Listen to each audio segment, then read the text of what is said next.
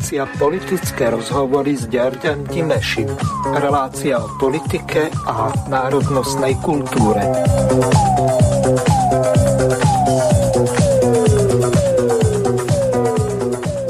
Vážené a milé poslucháčky a poslucháči, od mikrofonu vás pozdravuje Miroslav Hazucha, ktorý vás bude sprevádzať reláciou politické rozhovory s Jurajom Dimešim, ktorého srdečne pozdravujem. Zdravím vás, Juraj. Pekný podvečer prajem. Hneď v úvode by bolo dobre povedať našim poslucháčom, ako sa vám darilo za posledného 1,5 mesiaca takmer. Ďakujem pekne za opýtanie. Môže byť, tak som si trošku oddychol, bol som na na dovolenke v horách vyčistiť hlavu, čo sa mi aj podarilo. Takže som taký teraz trošku aj, aj, aj nabudený, oddychnutý. No a pracujem na svetlejších zajtrajškoch. Wow. E, takže spýtam sa vás úplne na rovinu. Zapájate sa aj do predvolebnej kampane vášho predsedu, Kristiana Fóra? Zapájam sa do predvolebného, do, do prezidentského predvolebného boja všeobecne, pretože e, zverejňujem informácie najmä o Ivanovi Korčokovi, ktorého e, považujem za hlavného vyzývateľa Petra Pellegriniho mm-hmm. a považujem ho za človeka, ktorý nesmie vyhrať prezidentské voľby. Takže sa sústredím na ňo. Akurát včera som zverejnil aj fotografiami podporil e, to tvrdenie, že stretáva sa s mladým Šorošom, nikdy o týchto uh, svojich aktivitách verejnosť neinformoval, napriek tomu, že uh, informoval o každej svojej pracovnej ceste, ale o týchto stretnutiach vôbec.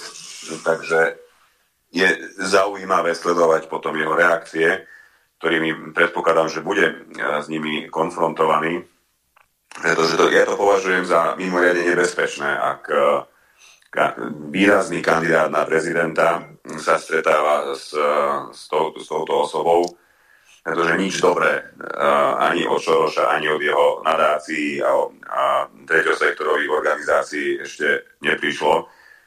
A my máme zlé skúsenosti s tým, ak čelní predstavitelia Slovenskej republiky nehája záujmy občanov Slovenskej republiky, ale záujmy niekoho iného, na to si budeme musieť dať veľký, veľký pozor aj v prezidentských voľbách. Takže tomuto sa venujem, pokiaľ ide o kampaň v prezidentských voľbách. Mm-hmm. No, mám tu pripravenú jednu takú prvú ukážku. E, týka sa vášho, neviem, či rivala, alebo ako nazveme, e, pána Korčoka. Máme tu aj takého kandidáta na prezidenta jedného, pán Korčok krátky úryvok z jeho vyjadrení. Ale faktom je, ale, že civilné obete prišli môžeme... tým. Tak ja sa len pýtam, aj Tony Blair, ktorý bol v tej aliancii s Američanmi, ktorí teda išli do Iraku, priznal počase, že to bola chyba. Mikuláš Zurinda napríklad neuznáva, že to bola Nie, chyba. Mikuláš Zurinda, uh, zdieľam uh, presne argumentáciu Mikuláša Zurindu. Ešte raz musíme počúvať, čo hovoríme. Bolo chybou zdôvodňovať to tým, že tam budú nájdené chemické zbranie, tzv. smoking gun. Hej, to znamená pristihnutý pri, pri tej spúšti. Toto bola jednoznačná chyba, ale nebola chyba odstrániť diktátora, vraha a človeka, ktorý použil chemické zbranie voči vlastným obyvateľom. Aj za cenu, že to rozputalo obrovské násilie a tá krajina bola v chaose? Samozrejme, samozrejme. Viac sa stoto, stotožňuje s hodnotami PS alebo SAS? Neschvalujem, ale bolo to dobré. Ako, dobre, máme tu diktátorov po svete, Prečo napríklad uh, Spojené štáty americké, teda keď už odstraňujú dem- tých diktátorov, prečo nezautočilo napríklad na Saudskú Arábiu?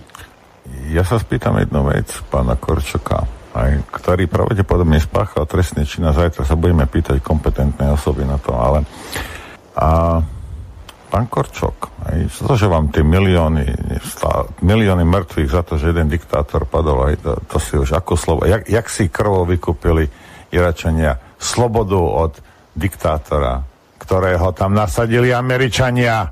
Nezliezol zo stromu, však ho tam oni nasadili. A potom, aby ho odstránili, lebo však neposlúchal, tak muselo zomrieť milión Iračanov. Sa pýta, a to je v poriadku? Podľa toto chcete mať za prezidenta? Toto hovedo? To je v poriadku? Milión mŕtvych? Korčok. Len aby sa odstránil diktátor, ktorého tam nasadili Spojené štáty americké? To naozaj. A to bola chyba to zdôvodňovať.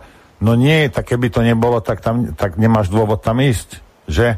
Nikto, nikto by nepovedal, že o, my sme tam nasadili diktátora, ktorý nás už neposlúcha, potrebujeme ho odstrániť. Že? A to by už každému vadilo. Tak ste si vymysleli nejaké zbranie, zbranie hromadného ničenia. Hej? A milión mŕtvych to stálo za to, aby diktátor nasadený Spojenými štátmi americkými bol odstránený Spojenými štátmi americkými. No takže veľmi komplikovaná situácia pre Korčoka, pretože on, tak ako sa vyjadril, tak je rovnakého rangu, ako je Mikuláš Zurinda, alebo predtým ešte Václav Havel, čiže tu sú schváľovači nejakého humanitárneho bombardovania je úplne jedno, že či je to v Srbsku, alebo v Iraku, alebo v Afganistane, kdekoľvek.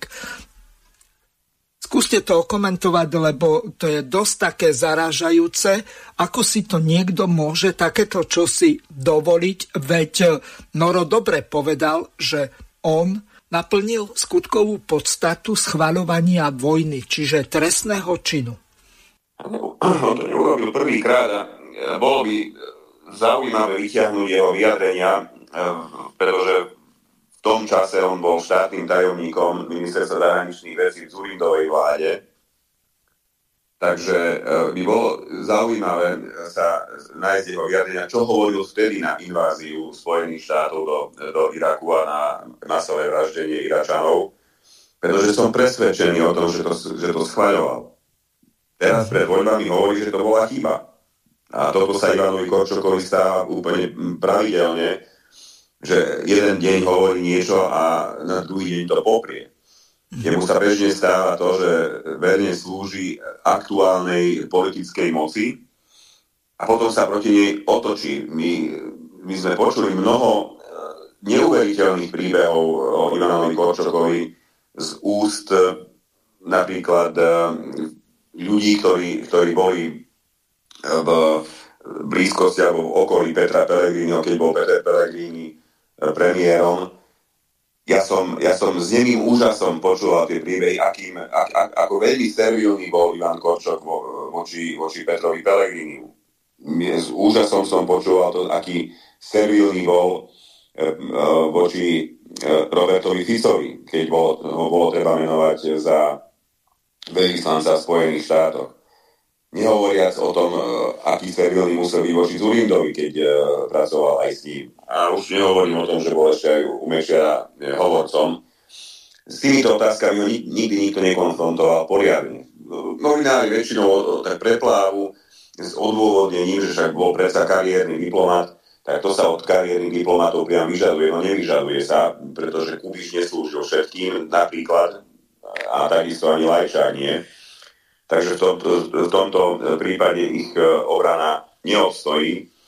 Ja by som bol zvedavý, že teraz on je akože demokratický kandidát, všetky, všetci ostatní sú teda zjavne nedemokratickí podľa progresívnych médií, že kde bol tento progresívny kandidát v čase, keď e, jeho kumpáni, ktorí ho teraz podporujú, chodili na námestia protestovať. No on bol ticho, on bol ticho, lebo on potreboval funkciu.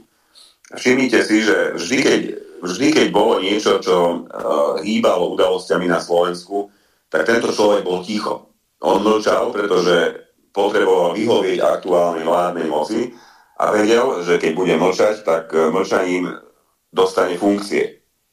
Jemu, on sa premlčal e, v jednotlivých funkciách, až sa z neho stal, uh, ako viete, mne to prípada tak, ako keď kúzelník vyťahne z klobúka zajaca za uši, tak jeho takto vyťahli Američania robia z neho, robia z neho favorita volieb. Ja chcem veriť to, že tá slušnejšia časť eh, voličov eh, na Slovensku ho nezvolí a bude voliť v druhom kole Petra Pellegriniho, ale o tom sa ešte asi budeme baviť aj, aj neskôr, pretože tu chcem jednu vážnu vec povedať a to si asi rozoberieme neskôr. Čiže vrátim sa späť k Ivanovi Korčokovi. Ivan Korčok jednoducho je nový marketingový produkt, tento človek e, vidno na ňom, že je, že, že je jednak suchopárny a je mimoriadne arogantný, jemu tá rola nesedí. Túto rolu, ktorú teraz on hrá, tá mu nesedí. Nie je a nie, nevie byť s ľuďmi otvorený. Je to, je to človek, ktorý robí niečo, čo musí robiť, pretože mu to povedali, že to musí robiť. A toto na ňom vidno. Mm-hmm. No mám tu pripravenú ešte jednu ukážku, kde sa vyfarbil ďalší jeho podporovateľ Majersky z KDH, predseda KDH. KDH v piatok vyhlásilo, že verejne podporí, podporuje Ivana Korčoka v prezidentskej kampani. A toto odznelo včera na teatri v relácii v politike. KDH nemusia úplne korešpondovať e, s hodnotami Ivana Korčoka, respektíve môže byť pre voličov KDH, ja to nazvem, že príliš liberálny, hoci on hovoril, že jeho hodnoty a hodnoty KDH sú e, v súzvuku. Ivan Korčok o sebe hovorí, že je umernený konzervatívec. E, samozrejme skutky potom budú hovoriť o tom, či naozaj potom, tie slova, ktoré nám deklaroval. Ako, sorry, potom, potom, keď už bude neskoro, potom, ako vy mu tie podporu a potom on otočí a potom čo, budete ako da, budete mať oči preplač potom, toto je politik? Aj na našom osobnom stretnutí naplní v prípade, že bude zvolený za prezidenta. Pre nás je ale kľúčové to, že Ivan Korčok z tých možných kandidátov, ktorí sú a majú reálnu šancu byť prezidentom, sa asi najviac približoval obrazu ideám KDH a preto mu KDH dalo podporu. Pre nás je ale dôležité to, že Ivan Korčok by mal byť prezidentom všetkých hmm. ľudí, zastupovať všetkých a ak sa bude držať ústavných hodnot, čiže bude, zachovávať a venovať sa ľudskej dôstojnosti, ochrane života, hmm. odpočatia po prirodzenú smrť a samozrejme aj ústavným hodnotám manželstva, tak vtedy naplní obraz KDH. A, no a keď nie, tak čo? No, tak, ale tak čo ja mi neviem, povie tento, tento ne, čo, nie, nie, čo, čo, si ja mám mysl, čo si ja mám myslieť o predsedovi KDH, ktorý nenavnímal, e, ktorý nenavnímal vyjadrenia Ivana Korčoka? Napríklad otázka registrovaných partnerstiev, aby sme nechodili okolo horúcej kaše. Za ktoré, ktoré napríklad ja e, chcem to rovno povedať e, a neodpovedať teda diplomaticky, ktoré ja plne podporujem a majú byť dávno majú byť schválené v Národnej rade. KDH farizej asi mm, nepočul. K- K- KDH, čo je? Ako je? Toto ste nenavnímali? Toto vám nevadí? Toto je podľa vás v poriadku? Inak... E, Kresťania. Ešte, ešte kúsok ti pustím. Mm. Rozumiem tomu správne, že boj o charakter štátu, respektíve boj o zachovanie demokracie a hodnú od štátu boli pre vás v tej chvíli kľúčovým alebo rozhodujúcim faktorom, pre ktorý ste sa rozhodli pod, uh, pre podporu Ivana Korčoka?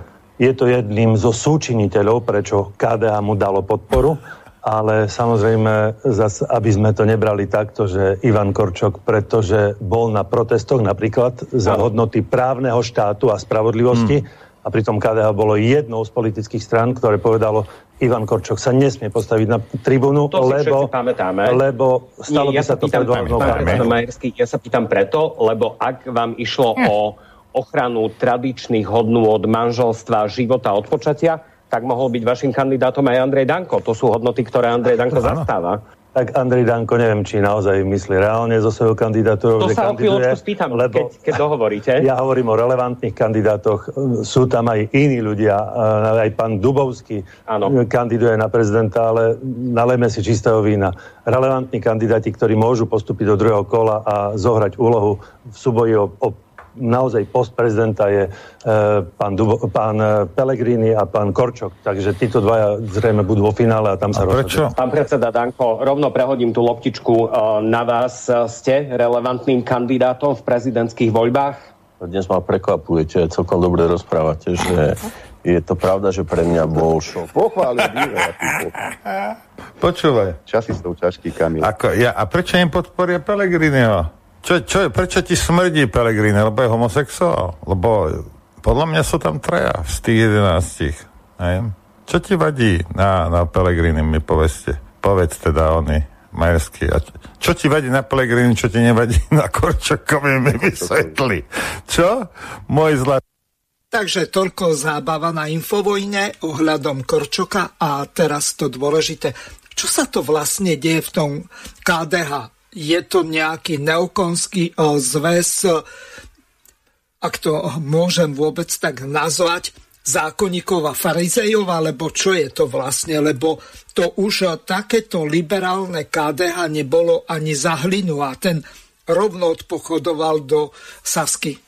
Neprekvapilo ma to. Ja som, ja som tušil, že, že KDH napokon príjme takéto rozhodnutie. Už som to videl vtedy, keď na žiadosť progresívcov alebo na príkaz progresívcov nepostavili vlastného kandidáta. Tak to, dalo sa to čakať. A, ale ja odtedy volám KDH ako kompletne dezorientované hnutie, dúhové hnutie. To je, to je jednoducho niečo neuveriteľné, že takto dokáže niekto poprieť svoju vlastnú DNA. Pretože Ivan Korčok je všetko, len nie konzervatívny kandidát. Ivan Korčok je, bol, bol e, ministrom, ktorého tam si dosadila ultraliberálna SAS. Je kandidátom progresívneho Slovenska a SAS. To znamená, že najliberálnejších, najprogresívnejších strán, aké na Slovensku máme. A do tejto partie sa pridá, pridá e, KDH. Ja vám garantujem, že Ivan Korčok nikdy v živote, nikdy v živote sa nevysloví za tradičnú rodinu, v ktorej je otcom muž a matkou žena. Nikdy sa, sa nebude vyjadrovať v prospech práv národnostných menšín. On sa bude vyjadrovať vždy len v prospech práv sexuálnych menšín. Pre ňo neexistuje nič iné. Pretože toto je teraz móda. Toto je teraz e, to, čo on musí hovoriť. A ja si aj, aj myslím, že, že on, on to myslí aj vážne. Čiže on to nemá ako naučené texty, ale on to skutočne myslí s touto podporou e, a šírením LGBTI ideológie vážne. A hovoríme o, o tej strane, s ktorou, teda o progresívnom Slovensku, ktoré spustilo aj so svojimi médiami obrovský džihad voči Majerskému, keď povedal inak pravdu, že LGBT ideológia je pliaga. A oni sa nepoučili, oni si to nevšimli, oni na to asi zabudli a oni podporili kandidáta progresívneho Slovenska. Kresťansko-demokratické hnutie. To je strašné, ja si to nedokážem e, vysvetliť nijak inak, len tak, že jednoducho Majerský e, a celé, celá tá rada Slovenská, celoslovenská rada, či ako sa im volá, jednoducho stratili súdnosť a urobili, urobili obrovskú politickú chybu. Ja sa vôbec nebudem čudovať, ak sa KDH nedostane do parlamentu v najbližších parlamentných voľbách, pretože sklamalo jednoducho svojich voličov a rozprávať sa tu o právnom štáte. Viete, prečo sa neozývali vtedy, keď uh, E, zomrel vo väzbe za záhradných okolností Lučanský. Prečo sa, e, prečo o právnom štáte v KDH nikto nerozprával, keď zomrel e, vo väzení advokát Krivočenko? Prečo KDH nikdy nehovorilo o, o právnom štáte vtedy, keď ministerstvo spravodlivosti riadila Mária, ty si ten podvod spáchala Kolíková. Toto sú tristy, čo oni rozprávajú a či to oni myslia vôbec vážne, alebo majú to nejak zmerané, že, že toto, toto e, platí na ich voličov, to vám teraz povedať neviem. Ale to, že to k úspechu ne, ne, nepovedie a že títo tí voliči, tí skutoční kresťania, skutoční e, konzervatívci si budú hľadať e, iné útočisko politické, je tiež isté. Majerský jednoducho o svojich voličov príde a nebude to trvať dlho. No ešte, keď ste načali tú tému LGBTIQ a čo ja viem čo, dohromady 76 pohlaví, tak Livia Garčalová Pavlíková tak mala rozhovor s Milanom Uhrikom na túto tému a téma bola Mončička Beňová. Chcem, aby ste reagovali na jedno video, ktoré vám teraz ukážem. Uh, mojou predstavou je, keď nedokážu upraviť uh, spolužitie partnerov uh, rovnakého pohľavia jednotlivé členské štáty, bolo by na mieste, keby takéto spolužitie sme upravili na úrovni Európskej únie. Je na to najvyšší čas, pretože je úplne evidentné, že v jednotlivých členských štátoch Európskej únie a sa s touto agendou nedokážu vysporiadať. Ďakujem veľmi pekne. Čo na to hovoríte? Moja reakcia na toto. Treba si uvedomiť, že Monika Beňová je tam 20 rokov. Za tých 20 rokov hlasovala za všetky možné nezmysly, ktoré Európska komisia navrhovala vrátanie migračných kvót, vrátanie týchto agent, vrátanie toho, že mala na tričku migranti vítajte a podobné veci. Ja som migrant, mala ešte svojho času také tričko. A treba si vedomiť, že, že táto žena berie Brusel ako kariéru, to znamená, že čokoľvek tam bude, tak ona za to zahlasuje len preto, aby tam bolo čo najdlhšie. A to je celé. No sú prieskumy, že mladí ľudia najmä vnímajú Európsku úniu pozitívne kvôli tomu cestovaniu a možnosti štúdií. A ja osobne si samozrejme myslím, že je to pozitívne, ale zároveň si myslia, že nemôžeme potom voliť europoslancov kritických ku Európskej únii, pretože prídeme o takéto možnosti, čo samozrejme mne nedáva zmysel na mnohých úrovniach, ale prečo si myslíte, že aj eurokritickí europoslanci sú dôležití? Pretože keby nikto nič nekritizuje, tak veci sa nikdy nezlepšujú. To je elementárna vec. A na druhej strane, a mnohí mi to vyčítali, že, že kritizuješ Brusel, ale, ale vlastne sa nechávaš platiť uh, Bruselom. To som chcela povedať, hey. skočím vám do toho, že uh, mnohí to označujú za pokritectvo, že ale... vy ste niekým platení a vy ho kritizujete. To pot, potom aj v Národnej rade Slovenskej republiky mhm. vždy akákoľvek opozícia tam bude, teraz je nejaká, predtým bola iná, akákoľvek opozícia bude, tak vlastne by mali byť ticho podľa tejto logiky a mhm. nepovedať nikdy nič, lebo však ste platení Národnou radou, na výplatnej páske je štempel Národná rada. Takto to nefunguje. My sme takisto zástupcovia ľudu. Tých voličov, ktorí nás volili, tí ľudia majú nejaké názory, preto nás zvolili, aby sme tam také a také názory presadzovali v rámci tej Európskej únie. A aby sme tú úniu Európu spravili lepšou, lepšou ako bola, aby sa tie chyby napravili. A keď raz v tej únii nefunguje dobre byrokracia, alebo je to tam prebujnené, keď tam raz nefunguje dobre prerozdeľovanie peňazí, lebo veľa miliárd ide na veci, na ktoré nemá ísť a potom chýbajú peniaze na farmárov alebo na pomoc mladým rodinám, európskym rodinám a tak ďalej, tak to samozrejme, že musíme kritizovať. Jasné, že to kritizujeme. A na druhej strane nemyslím si, že ani z z kolegov, ktorí sú v Európarlamente, či už je to od pani Lepenovej alebo Salviniovci a podobní, nikto nespochybne benefity napríklad tohto slobodného cestovania. Dnes by už nikto nechcel mať zatvorené hranice a dvojhodinové, dvojhodinové kontroly a pasy vyťahovať a hm, rozbalovať tašky a podobne. Asi nie, asi nie. Konec koncov ľudia sami proti tomu protestovali počas takže asi k tomuto sa už nikto vrátiť nechce. Ale na druhej strane, keď ide nejaká vlna napríklad nelegálnych imigrantov, tak ten štát musí byť ochotný a schopný postaviť tam, postaviť tam tie colné bariéry alebo policajtov, vojakov, čokoľvek, nejaké silové zložke povedať, že dobre, slušní občania únie môžu samozrejme cestovať, aj, aj občania Slovenska, ale zase nelegálnych imigrantov nemôžeme pustiť, ako nie sme Eldorado. Mm. No, do určitej miery som prekvapený z toho, ako to Milan Uhrig vysvetlil, pretože hovoríme o dvoch odlišných organizáciách. Schengenská zmluva nie je zmluva Lisabonská. Schengenská zmluva je zmluva o voľnom pohybe a o tom, že nie je um, potrebné udržiavať hraničné kontroly, Slovensko má jedinú krátku hranicu, tam u vás za Humnami, Juraj, e, kde máme Ukrajincov. Tam bol urobený, poviem to tak, ako bola kedy za socializmu, nie len plot, ale dokonca tá železná opona, takisto strážená keď chceli niečo pašovať, museli popod tie ploty to prekop, podkopať. Ako vy sa na toto dívate? Európska únia, e, boli sme v nej e, členmi skôr, ako sme boli členmi Schengenu. Napríklad niektoré štáty, ako napríklad Rumunsko a Bulharsko, napriek tomu, že pre Schengen splňajú skoro všetky tie náležitosti, tak sa tam nevedia dostať. A už veľmi dlho sú v Európskej únii. Skúste toto vysvetliť. Európska únia ako celok má problém. A ten problém spočíva v tom, že mm, tie ich výmysly, lebo to sa nedá ani nazvať, e, nazvať e, návrhy zákonov alebo, alebo e, opatreniami. A to sú výmysly Európskej komisie, ktorú podotýkam, nikdy nikto nevolil. To nie je volený orgán, tá komisi, eurokomisárov menujú. A tých, ktorých my volíme do Európarlamentu, tak tí skutočnú rozhodovaciu moc nemajú. Tú výkonnú.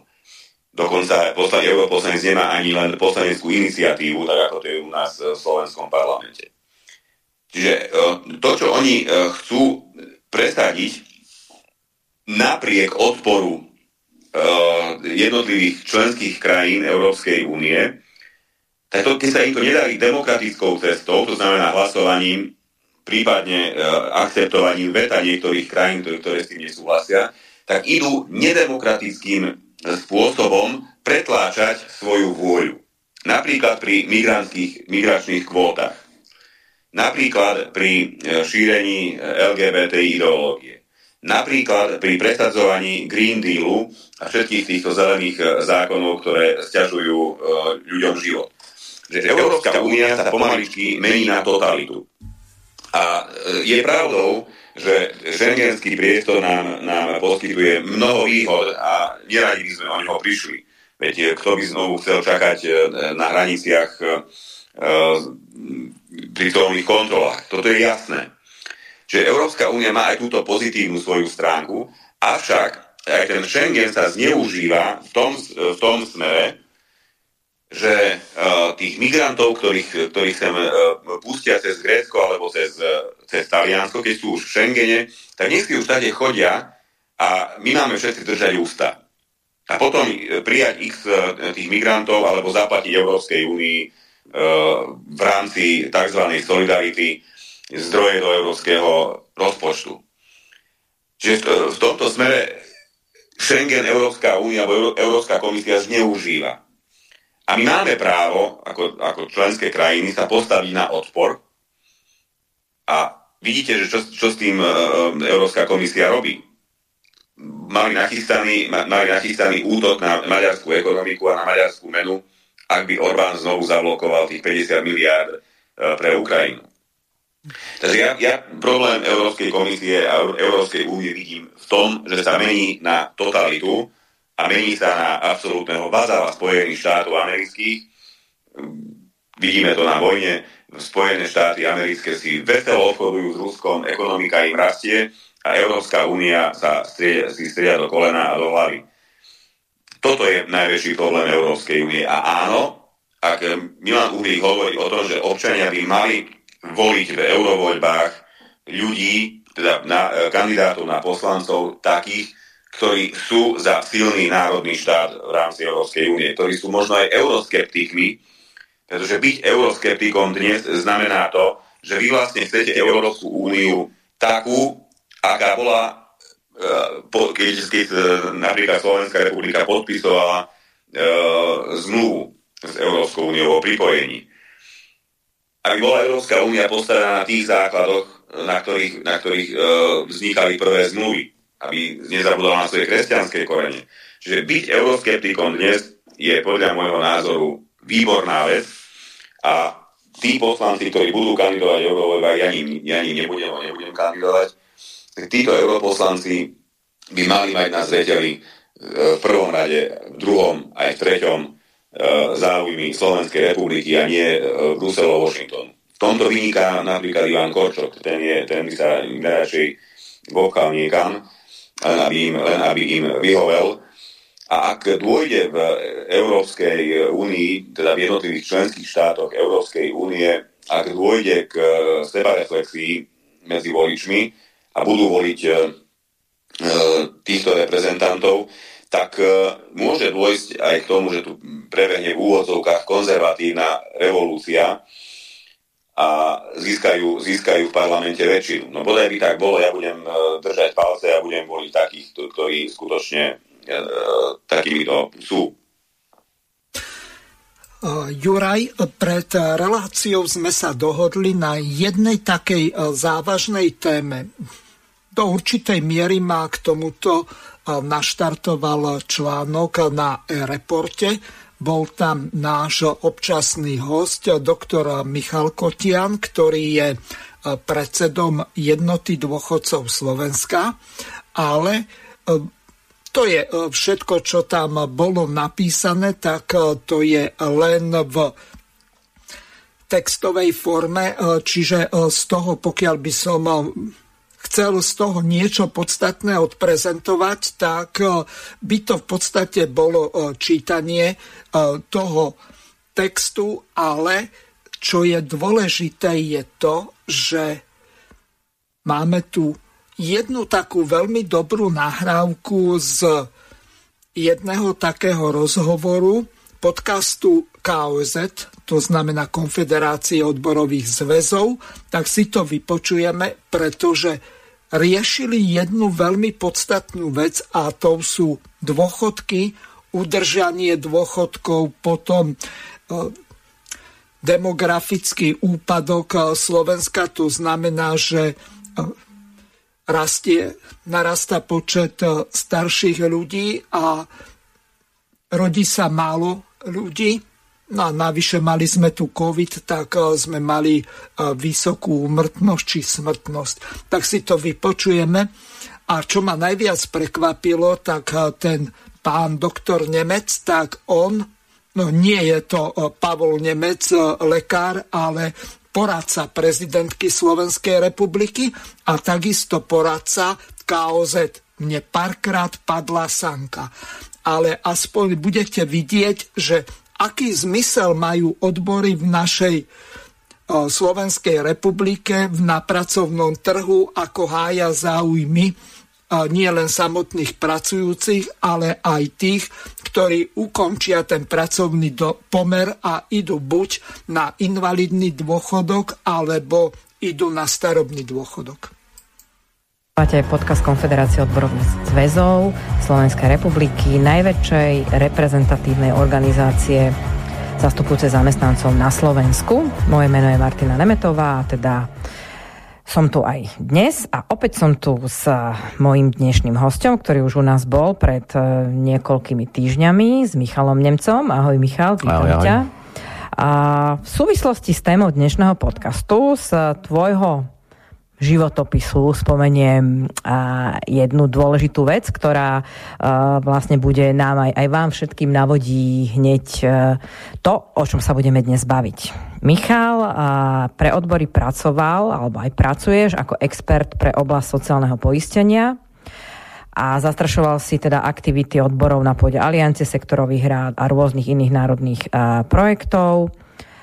A bol si aj pred niekoľkými rokmi pri tvorbe strategického dokumentu Konfederácie odborových zväzov, ktorý sa týkal dôchodkového poistenia alebo dôchodkov ako, ako celku. Minulý, alebo minulom podcaste sme sa bavili o o tom, čo je podstatou starnutia, o demografickom vývoji, čo je to vekový manažment, e, čo je jeho obsahom a teda ako k tomu by aj mali teda pristupovať zástupcovia zamestnancov. Čo sa týka toho starnutia, by som povedala, že na Slovensku máme trošku špecifickú situáciu v tom, že dynamika starnutia je u nás e, vyššia, ako je priemer Európskej únie. Na tom sme sa zhodli aj, aj pred niekoľkými týždňami.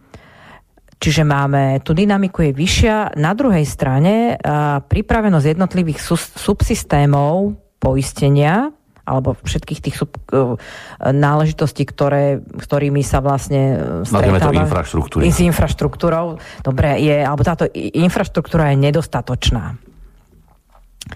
Zásadným spôsobom so starnutím obyvateľstva bude e, poznamenaný aj trh práce, a teda nielen to no trh práce, ale budú to aj systémy zdravotnej starostlivosti, systém zdravotného poistenia a takmer všetky subsystémy sociálneho poistenia.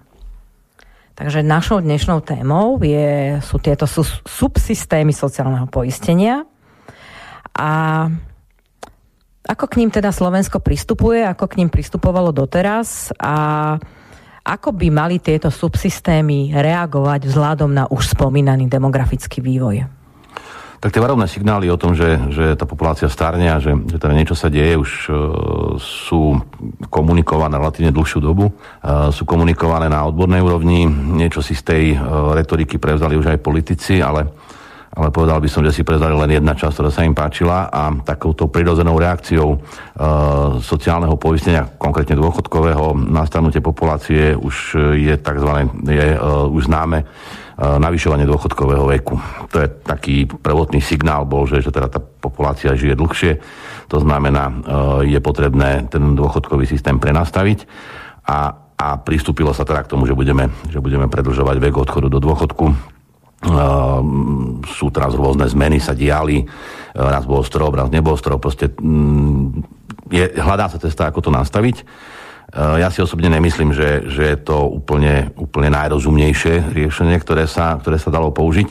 Ale ten strop, myslíš? Nielen strop, ako celá, celá, celá, celá tá konštrukcia, ktorú dnes máme v dôchodkoch týkajúce sa dôchodkového veku, je neúplne ideálna a podľa môjho názoru v dohľadnej dobe bude potrebné uh, pristúpiť k nejakým, k nejakým uh, razantnejším zmenám. Ale uh, tým chcem skôr povedať, že, že uh, tie subsystémy sociálneho poistenia ako celok sú zanedbané. A oni sú zanedbané uh, z niekoľkých uh, rôznych dôvodov.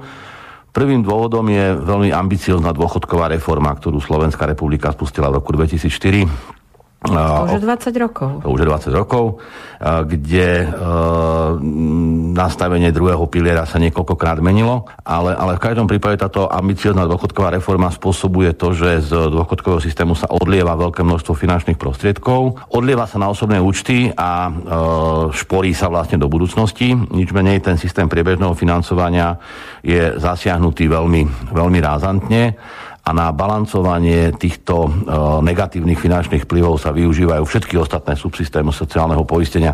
To znamená, je to taký jeden trochu, e, nazval by som to až chaos, kde e, všetky ostatné subsystémy sociálneho poistenia, ktoré sú prebytkové, sa podielajú práve na, na refinancovaní ambicioznej dôchodkovej reformy. A teraz, je, a teraz je otázka, ako z, toho, ako z toho nejakým spôsobom von.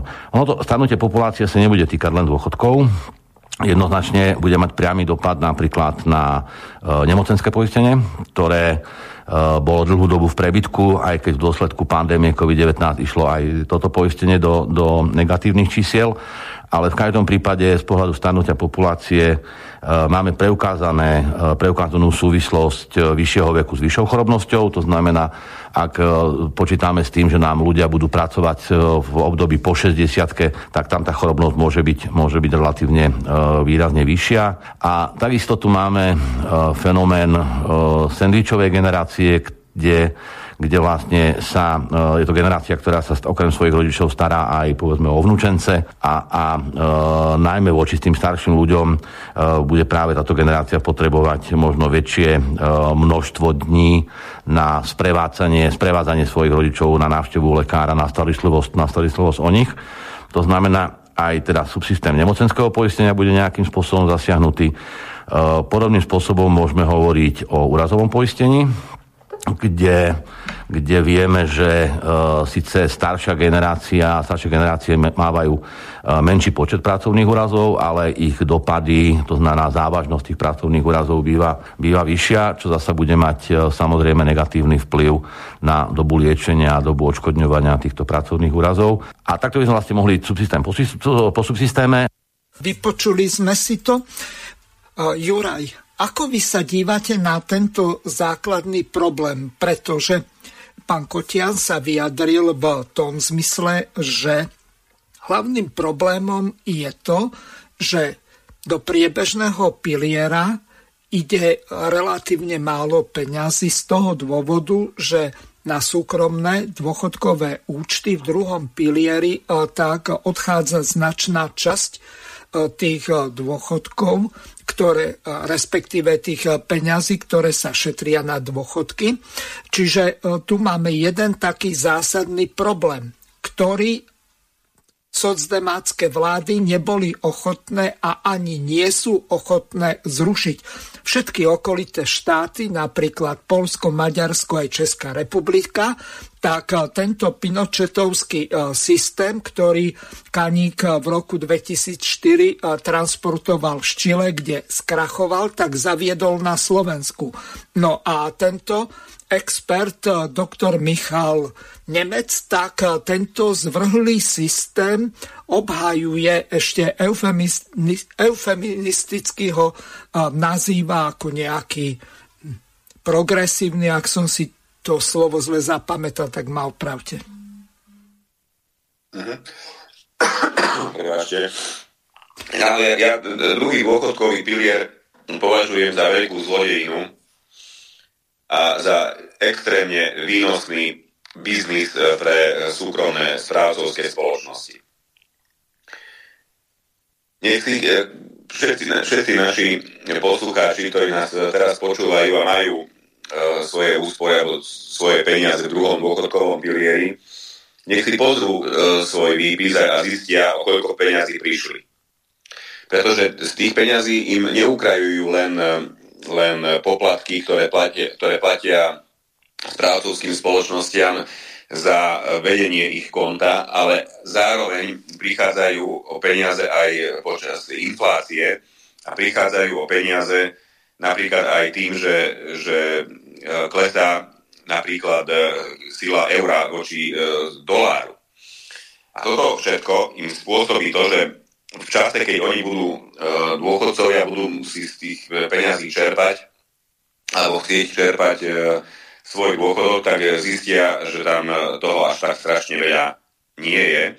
A ešte ani tie peniaze nedostanú naraz, aby si ich mohli užiť, ale ich sa im vyplácajú v, na mesačnej báze a myslím si, že len polovičku z toho sa dá vybrať e, naraz. Čiže ten dôchodca si tie peniaze, ktoré si našporí, vlastne ani len neužije a ten efekt toho e, taký nie je, ako sa pôvodne, keď sa schvaľoval ten druhý dôchodkový pilier, o ňom hovoril. Ja napríklad nie som v druhom dôchodkovom pilieri. Ja verím štátu, verím silnej ruke štátu a neverím e, súkromníkom, ktorí sa na tom extrémne nabaľujú. Ale o tom sa hovorilo už aj v čase, keď sa to zavádzalo, že, že, ten, že ten druhý dôchodkový pilier zo sebou prináša obrovské množstvo rizik. Pretože ak si e, šporíte v konzervatívnom fonde, tak tie výnosy z toho nie, nie sú ani na úrovni inflácie. A ak si e, šporíte v tých rizikových, rizikových e, fondoch, tak tam jednoducho tie peniaze môžete prísť že ani tak, ani tak tento druhý dôchodkový pilier nefunguje. Je tam mnoho miliárd eur, ktoré si myslím, že by sa dali využiť e, aj oveľa lepšie.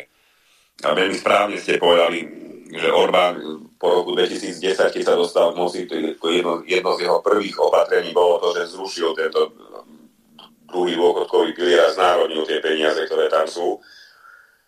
A sústredia sa na to, aby, tie, aby penzie dôchodcom rástli.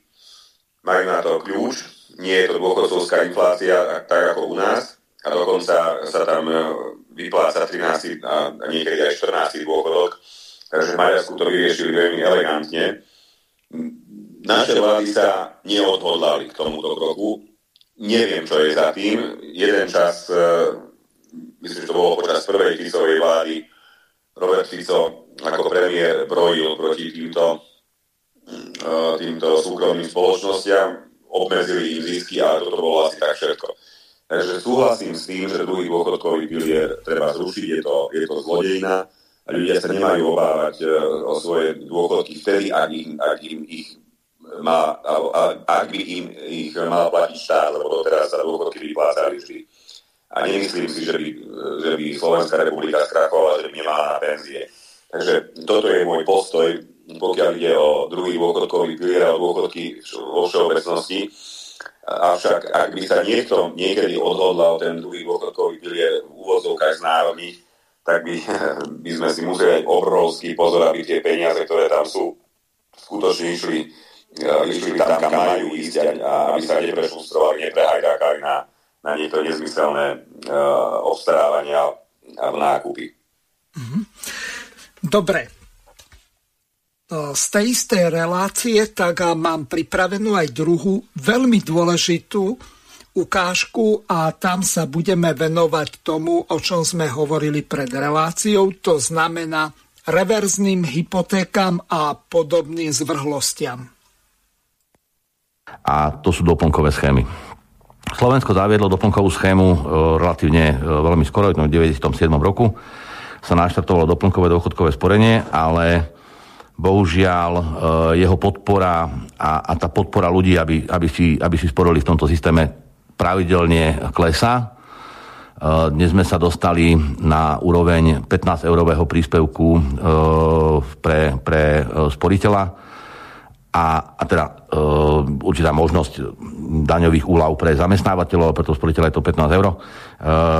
Toto už platí takmer 15 rokov z nejakého, nejakého percenta mzdy, 1, niečo, 1,5% mzdy sme sa dneska, dneska dostali takmer pod percentom mzdy tejto podpory.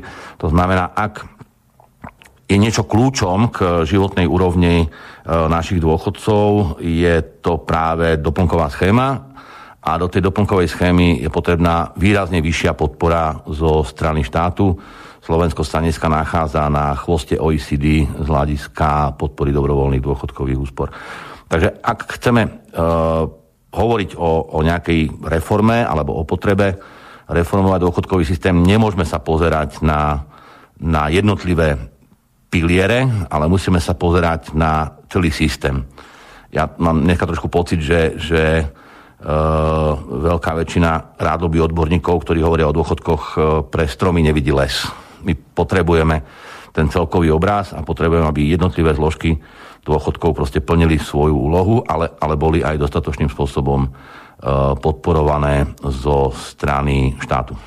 A vieme si teda okrem tohto takého vlastne klasického financovania dôchodkového systému z, z platov zamestnancov. Vieme si predstaviť aj nejaké iné spôsoby financovania dôchodkového systému? Nielen dôchodkového systému, ale celého sociálneho poistenia, alebo respektíve môžeme tu rozprávať aj o zdravotnom poistení. A to je e, vec, o ktorej sa začína veľmi vážne hovoriť a je to otázka vlastne z odvodnenia e, technológií, automatov, e, softverových riešení, a proste všetkého, ktoré, ktoré nahrádza ľudskú prácu. Ja si myslím, že Slovensko je, je blízko k otvoreniu tejto debaty, respektíve mala by táto debata sa otvoriť a je to samozrejme, je to samozrejme ďalší, ďalší zdroj, zdroj peňazí. E, z pohľadu slovenskej reality je tu ešte jeden nástroj, on je taký trošku kontroverzný, alebo zasa už sa s ním začali moc zaoberať politici, takže, takže stal sa kontroverzným. V zahraničí tento nástroj nazýva ako reverzná hypotéka. Mm, ja by som skôr to označil ako, ako nejaký finančný nástroj, ktorý umožní transformovať tie dlhodobé, dlhodobé pasíva ľudí, nehnuteľnosti, v ktorých bývajú, na, na pravidelný dlhodobý príjem po, po, odchode, po odchode do dôchodku. Samozrejme, že táto, tento mechanizmus musí mať určité určité pravidlá, určité zásady, e, mal by ho priamo riadiť a vykonávať štát, prípadne spolu, e, spolupráci so, so samozprávou, kde mm, tí, ktorí budú cítiť potrebu takýto nástroj použiť, by, by mali byť samozrejme v absolútnom, absolútnom bezpečí. Uh, koľkokrát som počul, že, teda čo, že, že vlastne ľudí prídu o dedičstvo tých, tých, tých potomkovia. A to je veľmi jednoduchá odpoveď, že ak sa o toho rodiča postarajú, nemusí predávať nehnuteľnosť, ak, ak sa o neho nepostarajú, lebo nemôžu, nevládzu, nechcú, tak e, inú, inú, inú šancu možno, možno nemá. Tak okamihu, keď sa toho nastavia dobre pravidla, tak toto môže byť opäť e, jeden veľmi, veľmi rozumný zdroj financovania práve toho života, životnej úrovne, nielen života, ale životnej úrovne v dôchodkovom veku. No tak na Slovensku je to podľa mňa, ako, ak by sa to zaviedlo, je to veľmi e, ľahko realizovateľné, pretože na Slovensku máme osobné vlastníctvo nehnuteľnosti, teda bývania veľmi vysoké. Áno, my sme jedna z krajín, ktorá neviem, či není prvá alebo druhá v Európe, alebo druhá alebo tretia v Európe z hľadiska vlastníctva tohto, tohto bývania. Dobre, ale teraz, keď, keď, sa, keď sa ešte vrátim k tomu, k tej problematike sociálneho poistenia, my sme sa dotkli niektorých, niektorých subsystémov, ktoré existujú, ale ja si myslím, že v kontexte starnutia populácie bude treba zvážiť aj nové, nové, nové subsystémy sociálneho poistenia a to v prvom rade, v prvom rade tzv. poistenie závislosti alebo poistenie e, dlhodobej starostlivosti. To znamená... Čo si pod tým vieme predstaviť? V okamihu, ak sa človek nevie postarať sám o seba, nemá nikoho, kto by sa o neho postaral, kto by mohol sa o neho postarať, alebo vedel to, alebo, alebo vôbec mohol sa o neho postarať, tak je odkázaný na určitú um, pomoc iných, to znamená, či už sú to profesionálne opatrovateľské služby, alebo dokonca profesionálne uh, ústavy, kde, kde, kde títo ľudia uh, vlastne fungujú, tak uh, vieme, že je to dosť finančne náročná služba a, a práve poistenie tohto typu sociálneho rizika Eh, si myslím, že, že v tom kontexte zvyšovania sa priemerného veku, respektíve vôbec starnutia populácie je, je na mieste, aby, aby sa teda buď skombinoval niektorým s iným subsystémom sociálneho poistenia, alebo vytvoril sa osobitný, osobitný subsystém. No tak, keď eh, som si toto vypočul, tak som myslel, že to sme nie eh, na pôde KOZ ako Konfederácie odborových zväzov, ale niekde na nejakej prednáške strany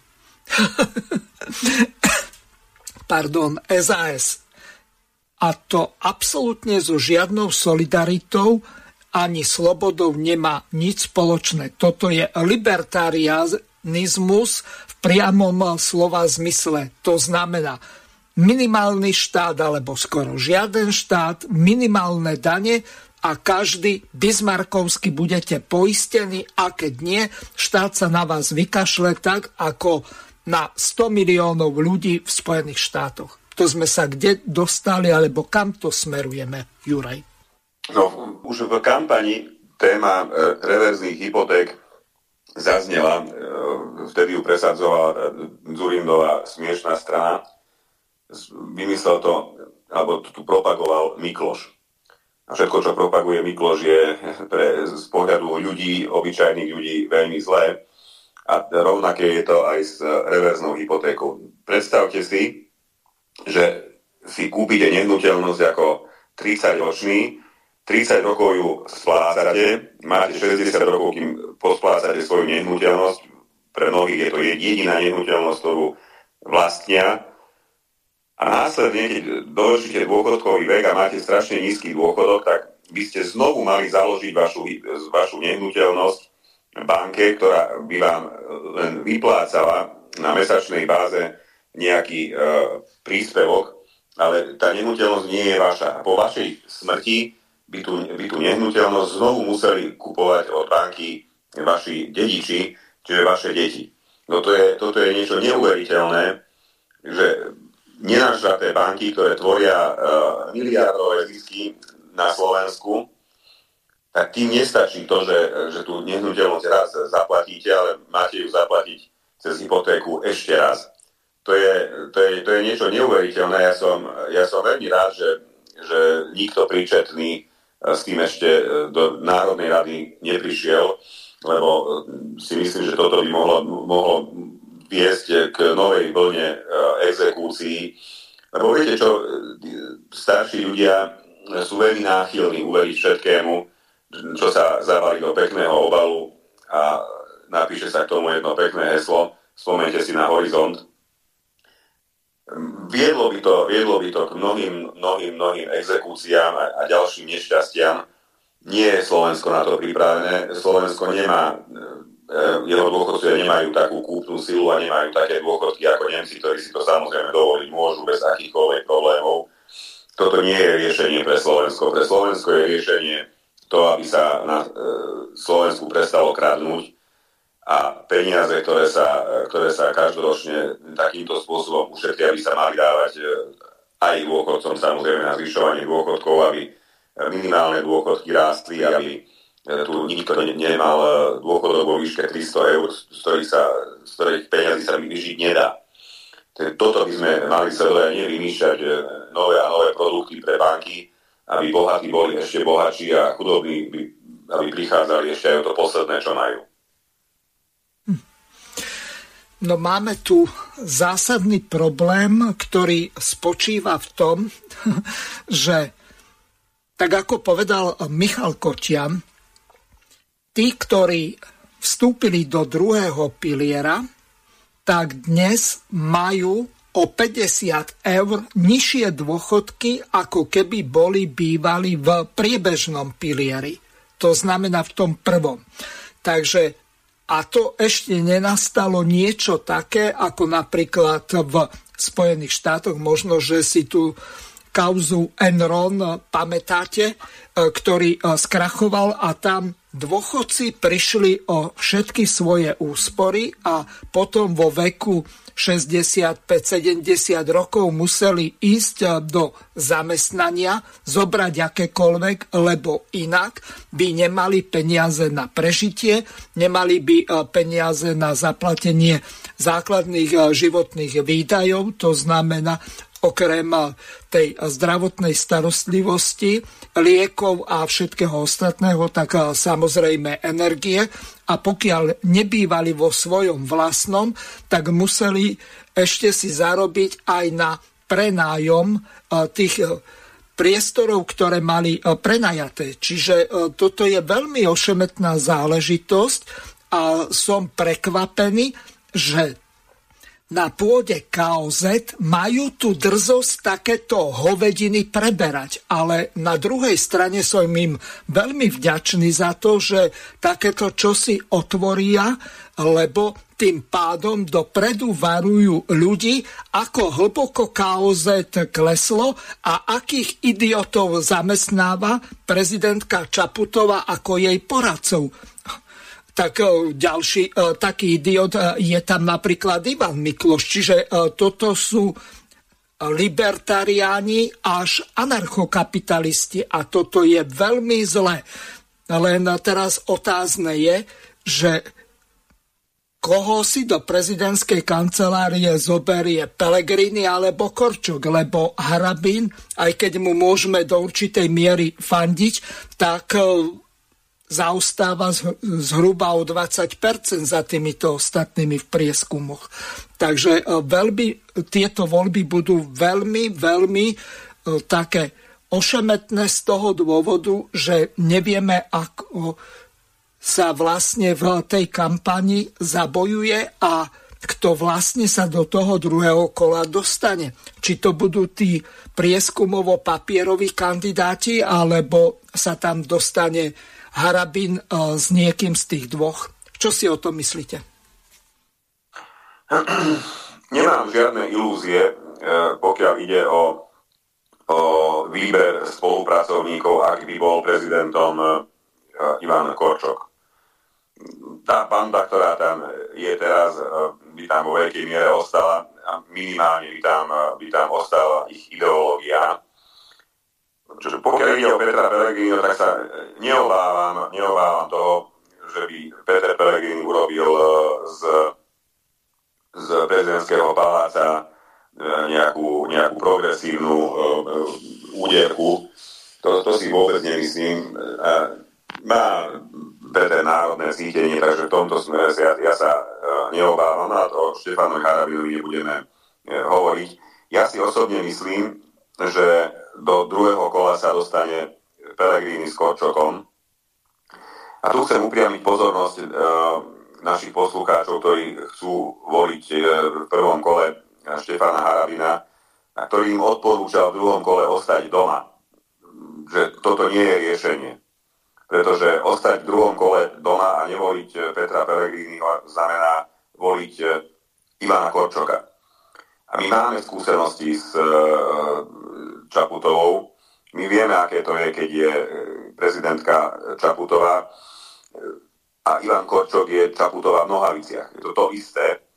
Takže ten, kto ostane doma a nepôjde voliť, tak nech si uh, spýtuje svedomie a nech uh, potom nenadáva na, na, na Ivana Korčoka, nenadáva na to, že prezident Slovenskej republiky hájí všetky možné záujmy, okrem záujmov uh, vlastných občanov pretože potom na to nebude mať právo. Ja hovorím, že treba ísť a treba voliť Petra Pellegriniho, ak by mal byť v druhom kole samozrejme s, s Ivanom Korčokom. Zatiaľ tieto papierové predpoklady e, rôznych e, pofidérnych e, inštitúcií, ktoré merajú nálady a preferencie, hovoria, že by to malo byť e, takto, ale stať sa môže čokoľvek a môže to vypáliť aj úplne inak. Mhm. No, neviem, do určitej miery e, s vami súhlasím, ale nie úplne, e, pretože e, voľba v tých predchádzajúcich prezidentských voľbách Ševčoviča, eurokomisára Maroša Ševčoviča, nebolo akési riešenie, pretože on veľmi jasne presadzoval to isté, čo presadzuje Čaputova. A medzi nimi bol rozdiel len v pohlavi. Nakoniec e, potom, keď e, prehral druhé kolo, tak mal takúto tlačovku, kde povedal nasledovne. Vy ste kandidovali na prezidenta stranou Smer. Ja som sociálny demokrat celý svoj politický život a s touto stranou, ako som už e, viackrát spomenul, sme v podstate dosiahli tie najväčšie úspechy, pokiaľ ide o strategické smerovanie Slovenska, či to, bolo, či to bol vstup do eurozóny, či to bolo e, vstup do Schengenu, či to bola tá bitka o tie miliardy eur, ktoré sme z európskeho rozpočtu získali pre naše peniaze. Ja si veľmi vážim e, členov strany Smer, ktorý je takmer 15 tisíc. Veľmi si takisto vážim to, že majú takmer milión voličov rodičov. No a jednoducho e, myslím si, aby som bol úplne úprimný, bez e, podpory strany Smer sociálna demokracia by som nebol v druhom kole. A keby som nebol v druhom kole, tak by celá táto atmosféra, ktorú tu dnes máme, vyzerala úplne inak. Ale to nechám na vás, na novinárov, aby si to rozanalizovali, čo by sa bolo stalo, ako by to bolo vyzeralo, čo by to znamenalo pre našu ekonomiku, čo by to znamenalo pre nás imič v zahraničí. A musím povedať, že aj s týmto vedomím že ja tú predstavu mám a nechám ju na vás, aby ste si urobili vy vlastnú, tak o to pokojnejšie pôjdem dnes e, spať, lebo si myslím, že tú moju misiu, ktorú som mal, aby Slovensko naďalej bolo krajinou, ktorá je jasne vnímaná ako proeurópska, ktorá je jasne vnímaná ako krajina, ktorú má ambíciu hrať e, tú najdôležitejšiu úlohu v rámci Európskej únie, tak tu som splnil, na to som hrdý a ešte raz poviem, že bez strany Smer sociálna demokracia by som sa len veľmi ťažko dostával do druhého kola a mali by sme tu úplne inú atmosféru dnes večer. Pochopili ste elementárnu podstatu? Misionár Ševčovič zachránil členstvo v Európskej únii a my, euroskeptici alebo euroodporcovia, tak e, v podstate e, sme ako si boli postavení úplne mimo. Čiže e, z tohoto hľadiska, ak sa na toto dívame, tak máme dosť zásadný problém, pretože čo ak Pelegrini bude Čaputová v sukni a bude sa správať rovnako, ako sa správa Ševčovič? Ja si nemyslím, že, že Pelegrini je, je Ševčovič. A e, ak, ak by prezidentom bol Korčok, tak máme istotu, že bude Čaputová v súdni. To máme istotu na betón. A dokonca si dovolím tvrdiť, že, že Korčok je aj nebezpečnejší ako, ako Čaputová, pretože Čaputová nemá vlastný rozum, ona nemá vlastný názor, ona hovorí len papagaju, je to, čo jej na, iní napíšu, častokrát tomu ani nerozumie, čo hovorí. Ale Korčok je nebezpečnejší v tom zmysle, že on má vlastný názor, má aj vlastnú hlavu, ktorú používa, používa tým zlým smerom, to znamená, že slúži iným, nie tým, ktorým má. A e, z tohto, z tohto pohľadu si myslím, že je, že, je, že je väčšie riziko než Čaputová. A Pellegrini, ja si nemyslím, že e, ak by dostal hlasy aj národných, e, teda, teda národniarov, voličov Štefana Harabina alebo Andreja Ranka, že by sa e, im otočil chrbtom. Jednoducho si to nemyslím. Nehovorím, že by, že by bol taký istý ako, dajme tomu, uh, Harabin alebo nejaký konzervatívny kandidát, ale, ne, ale nebude, nebude, nebude Čarabutovou v nohaviciach. Celkom isto nie. Mhm. No dobre, pripomeniem našim poslucháčom, že už máme polovicu relácie za sebou. Pokiaľ majú nejaké otázky na Juraja Dimešiho, tak môžu využiť telefónne číslo plus 421 910 473 440. Môžete volať cez všetky aplikácie, ktoré sú spárované s týmto telefónnym číslom, to znamená WhatsApp, Telegram, Signál alebo rovno cez telefón. Výber je na vás. No a prejdeme k ďalšej veľmi e, zarážajúcej téme. Vieme o tom, alebo skôr tu prebieha nejaká taká e, vojna o zosadenie z trónu hlavného hygienika Mikasa, ktorý má titulov toľko, že skoro ako vianočný stromček. No máme volajúceho poslucháča, tak mu dáme slovo. Nech sa páči, ste vo vysielaní, položte otázku. Zdravím pána Zucha. Ja mám aj otázku, ale nemô, ne, nemôžem nereagovať na to všetko, čo tam zaznelo. Tu je poslucháč Jozef a mám skúsenosti zo zahraničia, čo sa týka dôchodkových spoločností. A v skratke poviem to, že to je presne skopírované, povedzme, podľa nemeckého systému pretože e, v Nemecku je takisto 9,6% platí zamestnanie, zamestnávateľ každý rovnakým podielom do dôchodkovej sociálnej poisťovne na tie dôchodky. To je prvá vec. A tak, ako tam vám ste vy, pán Hazucha, pustil z tých odborov, presne to isté je aj v Nemecku. A ak ste zamestnanec, tak platíte ešte tzv. tzv. Pflegeversicherung, znamená star- e, opatrovateľské poistenie, ktoré slúži tak, ako tam ten pán povedal, v prípade, e, ak nie ste schopní sa postarať sám o seba, tak povedzme, či už cez Červený kríž a tak ďalej o vás sa prídu postarať, ale to nepokrýva tie základné e, náklady. Ale tak teda by som sa chcel opýtať, že či mi môžete povedať napríklad, že koľko stojí takej e, dom opatrovateľskej služby na Slovensku v súčasnosti mesačne, povedzme, vrátanie ubytovania, stravovania. Môžete mi to povedať? No. Bez napríklad toho, že ste ležiaci pacientom, alebo pán Dimeši, alebo hostia. Uh, dobre, uh, skúsme to rozobrať. Vylúčme uh, ten hospiči uh, domov dôchodcov Bela Bugára, ale ak môžete použiť a máte informácie aj z toho, že ako zdiera tých starčekov, tak môžete.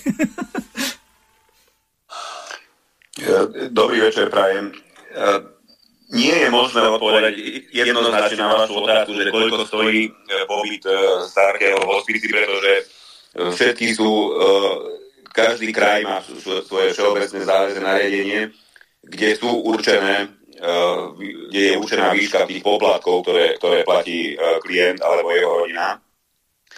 Ale je to, ja neviem, zhruba okolo, okolo 200-300 eur sa mi zdá, že to, že to určite bude. No a plus potom tie ďalšie veci, ktoré sú e, tzv. nadštandard. A musím povedať, že je veľmi smutné, že čoraz e, častejšie e, tam idú aj starti, ktorí sú mobilní a ktorí, ktorí ešte ktorí ešte majú ďaleko od toho, že by, že by umierali alebo aby, aby boli priviazaní k stoličke alebo posteli len preto, že, že rodina jednoducho to, to vníma takto jedno, jednoduchšie, že je to pre nich komfortnejšie dať starkého do, do domova dôchodcov, než sa uh, o neho starať. Ja som uh, nie veľký, veľký fanúšik domov dôchodcov a, a, a hospicov, pretože si myslím, že každý jeden človek má právo dôstojne dožiť v kruhu svojej rodiny. Samozrejme je iné, keď uh, rodinu nemá ale veľká väčšina z nich e, tú rodinu má a ja si myslím, že ak sa ten rodič dokázal postarať o svoje deti, vyplatiť, tak to dieťa má povinnosť dochovať uh, svojho, svojho rodiča. Takže toľko by som snáď k tým hospicom. No dobre. Pán, pán, pán Dimeši, nemohli by ste si pripojiť uh, sluchatka alebo hands-free normálne, keď, lebo je to veľmi ako keď z, dedinského rozhlasu, tak neviem. No a teraz ja zareagujem na to, hej.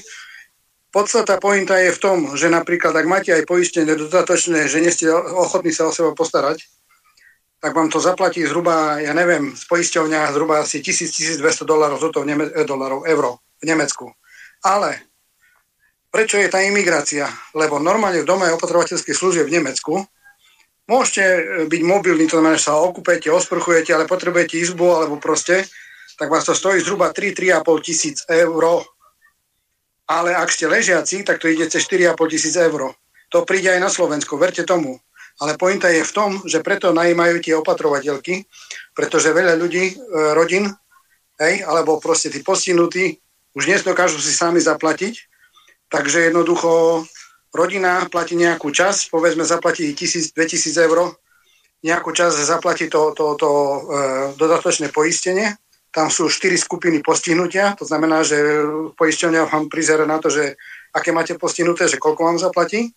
No a na pointu, čo ste povedali ohľadne tých rodinných domov, to presne príde aj na Slovensko, to pozdravujem všetkých poslucháčov starých, minulých, aj súčasných a hlavne aj budúcich, ktorí budú to počúvať z archívu. A povedie, ten, ten Jozef bol asi nejaký ako by som to povedal, prorok, mm-hmm. pretože tu je to bežné, že ako náhle máte nejakú nehnuteľnosť alebo pozemok, tak tá opatrovateľská služba právne slova si vyžaduje, že tú nehnuteľnosť buď ju odpredáte hneď v tom danom momente, keď idete do opatrovateľskej služby, alebo si vytvára záložné právo, alebo odpreda polovicu. a tá nehnuteľnosť sa používa potom normálne pre komerčné účely a všetky zisky potom idú pre tú opatrovateľskú službu. Hej? Proste to má je takto ošetrené. Takže je to, ako pán Dimeši povedal, presne zbojníctvo, že vy platíte 30 rokov hypotéku a keď idete do dôchodku, tak vám tú hypotéku zoberú a platíte dane z daní a, a proste ste ošklbaní ako huska. Takže to je na marko toho všetkého zatiaľ. Dobre. Ďakujem. Dal som si slúchať, je to už lepšie? Vôbec nie. Poďme ďalej. Môžete reagovať na poslucháča, už asi s tým veľa uro- dnes neurobíme. No hovorte, pokračujte. Že má úplnú, úplnú e, pravdu, pretože tie malé domovy dôchodcov, tzv. komunitné, tak tie sa začali stavať ešte v čase, keď som bol prednostom vo Veľkých Kapušánoch. Nie len pre dôchodcov, aj, aj domovy detí, teda detské domovy sa začali takto inštitucionalizovaná, sa tie veľké, veľké domovy e, rozviedili na malé komunity, ktoré sa stiahovali do rodinných domov e, a vyvolalo to obrovský odpor e, v, medzi miestnymi, ktorí nechceli mať 9, 10, 12 detí v susedstve. Takže ani toto nie nie je celkom, celkom riešenie. Riešenie je to, čo som povedal. Deti sa majú postarať o svojich, o svojich rodičov a keď to samozrejme nezvládajú, keď eh, ten rodič je, je chorý, keď ten rodič je imobilný, tak áno, vtedy, vtedy sú uh, rôzne, rôzne uh, sociálne pracovníčky, sociálni pracovníci, inštitúcie, kde sa ten uh, rodič alebo ten starý, starý, starý dá umiestniť. Mm-hmm. Ale je to pravda, že u nás je, sú lukratívne domovy dôchodcov. Si predstavte, že je jeden eh, domov dôchodcov nedaleko Kráľovského konca, kde sú dokonca aj Rakúšania, pretože pre nich to, je, to sú smiešné peniaze, kdežto domovy dôchodcov v Rakúsku a Nemecku sú presne tak, ako to povedal náš poslucháč, extrémne drahé. Mhm. Máme volajúcu poslucháčku, tak eh, jej dáme možnosť vyjadriť sa. Nech sa páči, ste vo vysielaní. Dobrý večer, prajem Zuzana pri telefóne. Ja som teda zle počula mm, pána Dimešiho, e, čo vlastne povedal, že koľko stojí taký domov dôchodcov, ale v Bratislave sú tie sumy nie ďaleko od toho, čo hovoril kolega z Nemecka. Ako mm, podľa toho samozrejme, ktoré, ale ešte v roku 2018 e, stáli už, e, kedy mi zobrala mama, stáli, stál domov dôchodcov taký akože nie celkom súkromný, ako bolo to také, že čiastočne súkromné, čiastočne to mal na starosti vyšší územný celok 1200 eur a také, že úplne súkromné stali okolo 2000 vtedy. Takže neverím tomu, že za mm, takmer 6 rokov, alebo 5,5, to nešlo rapidne, rapidne hore. A taká archa, čo, pat, čo je čiste, čo, patrí čiste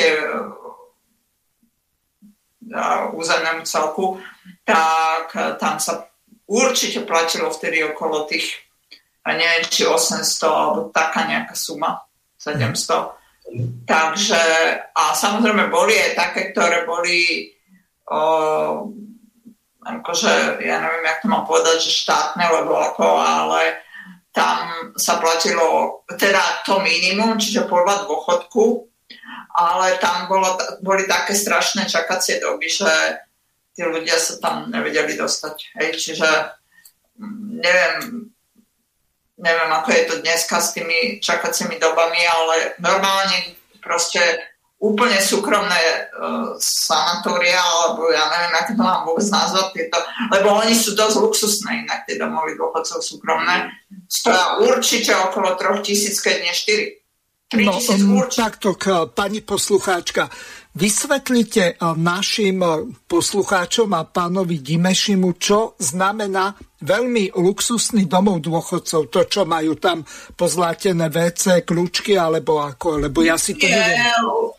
To neviem, či majú pozlačené kľúčky, teda nie, že ne, neviem, určite nemajú pozlačené kľúčky, ale tak ako uh, majú čo ja viem, tie, napríklad keď hovoríme o ležiacich pacientoch, tak sú tie postele na, maximálne prispôsobené tým ľuďom, hej, akože uh, neviem, či sú, myslím, že sú tam aj také, že jednotky alebo dvojky, PC, akože blízko a, a dosť, myslím si, že dokonca konkrétne to Rafael uh, sa, uh, tí, uh, tam sa jeptišky od tých pacientov starajú a teda, že vraj sa dobre starajú. Ja som tam teda nebola osobne, ale viem, kto to stával, toho človeka poznám a, mm, a, z rodiny tam boli ako nepriami nejakých príbuzní, ale tak ako, takže tam chodili. No. Takže viem, že teraz si to chválili, že to tam je mm-hmm. pekné. Prírod, je to v prírode, v Petržalke. Mm-hmm. Tak, a... tak. Dobre. No, lebo ja Takto, máte nejakú konkrétnu otázku na pána Dimešiho, okrem toho, že aby zopakoval tú sumu? No, no to by to ma teda zaujímalo. No, totiž to te, pán Jozef, čo hovorí z Nemecka, tak ako, ja neviem, či to dospieje k nám až tak ďaleko, že, že budú zakladať ľudia svoje majetky na to, aby mohli e, dožiť v nejakom penzióne, tak jak je to v Nemecku, ale, ale tie sumy zhruba zodpovedajú tomu, čo on hovorí. Ako je, ja neviem, to, mňa by skôr zaujímalo to, že o tých sumách, čo on hovorí, že aké sú to tam tie penzióny alebo domovy dôchodcov. Lebo ty, to, čo som ja vravela, že tých 1200 eur, čo som ja platila za mamu a, a podotýkam, tá tam bola dva mesiace a mhm. zomrela. To, bola, to bolo jedna katastrofa. Ja okrem toho, že dodnes mám s nimi akože mať súd a to akože zbytočné ani sa o tom baviť, ale tak e, to bola bývalá materská škôlka. A aj to tam tak vyzeralo. A jediné, čo som akože vlastne už ja nič e, nedosiahla, ale v prospech tých pacientov tam dosiahla to, že museli to komplet zrekonštruovať. Mhm. Dobre, ďakujeme, pán Dimeši. E, nech sa páči. Ak si pamätáte, tak môžete zopakovať tie sumy, aké sú v tých domovoch dôchodcov, aj keď ste sa zmienili, že sú rôzne? Áno, ja hovorím napríklad na, viete, na východnom Slovensku, Košickom alebo Prešovskom kraji tie, tie ceny, alebo tie sumy nie sú až také veľké, tak 1200 eur mesačne by sú to dôchodce na východnom Slovensku alebo jeho rodina dôvod nevedeli. Ale nepopieram to, že existujú súkromné tak ako pani poslucháčka povedala, luxusné e, domovy dôchodcov alebo hospice, kde, kde tie poplatky môžu ísť takto, a najmä na západnom Slovensku, to vôbec nepopieram. Ale ešte z, ča, z čias, keď som bol pred mostom, to bolo ešte v roku 2016, je to síce už dávno, ale nie je to až, zase až taká strašná história. Tie poplatky boli zhruba na takej úrovni, čiže to, čo sa vyberalo od tých dôchodcov, bolo toto. Ale za každého jedného dôchodcu platilo aj mesto tej dss pretože e, mesto rozhodlo o umiestnení toho dôchodcu, mm-hmm. čiže na, na neho uh, platilo a takisto aj kraj dotoval uh, tie DSS. Čiže taký, týmto, týmto spôsobom sa rozdelili tie náklady, ktoré, ktoré DSS mala s jedným dôchodcom medzi kraj, mesto a samotného dôchodcu. Ja hovorím o tej časti, ktorá vypadáva na toho dôchodcu. Mhm. No dobre, tak prejdeme na ďalšiu tému. Tak ako som sa zmienil predtým, ako zavolali nám naši poslucháči, ktorí majú prednosť, tak som hovoril o tom, že horko ťažko po takmer 4 mesiacoch sa podarilo defenestrovať hlavného hygienika, pána Mikasa, a dopadlo to tak, že ľudia asi budú veľmi sklamaní.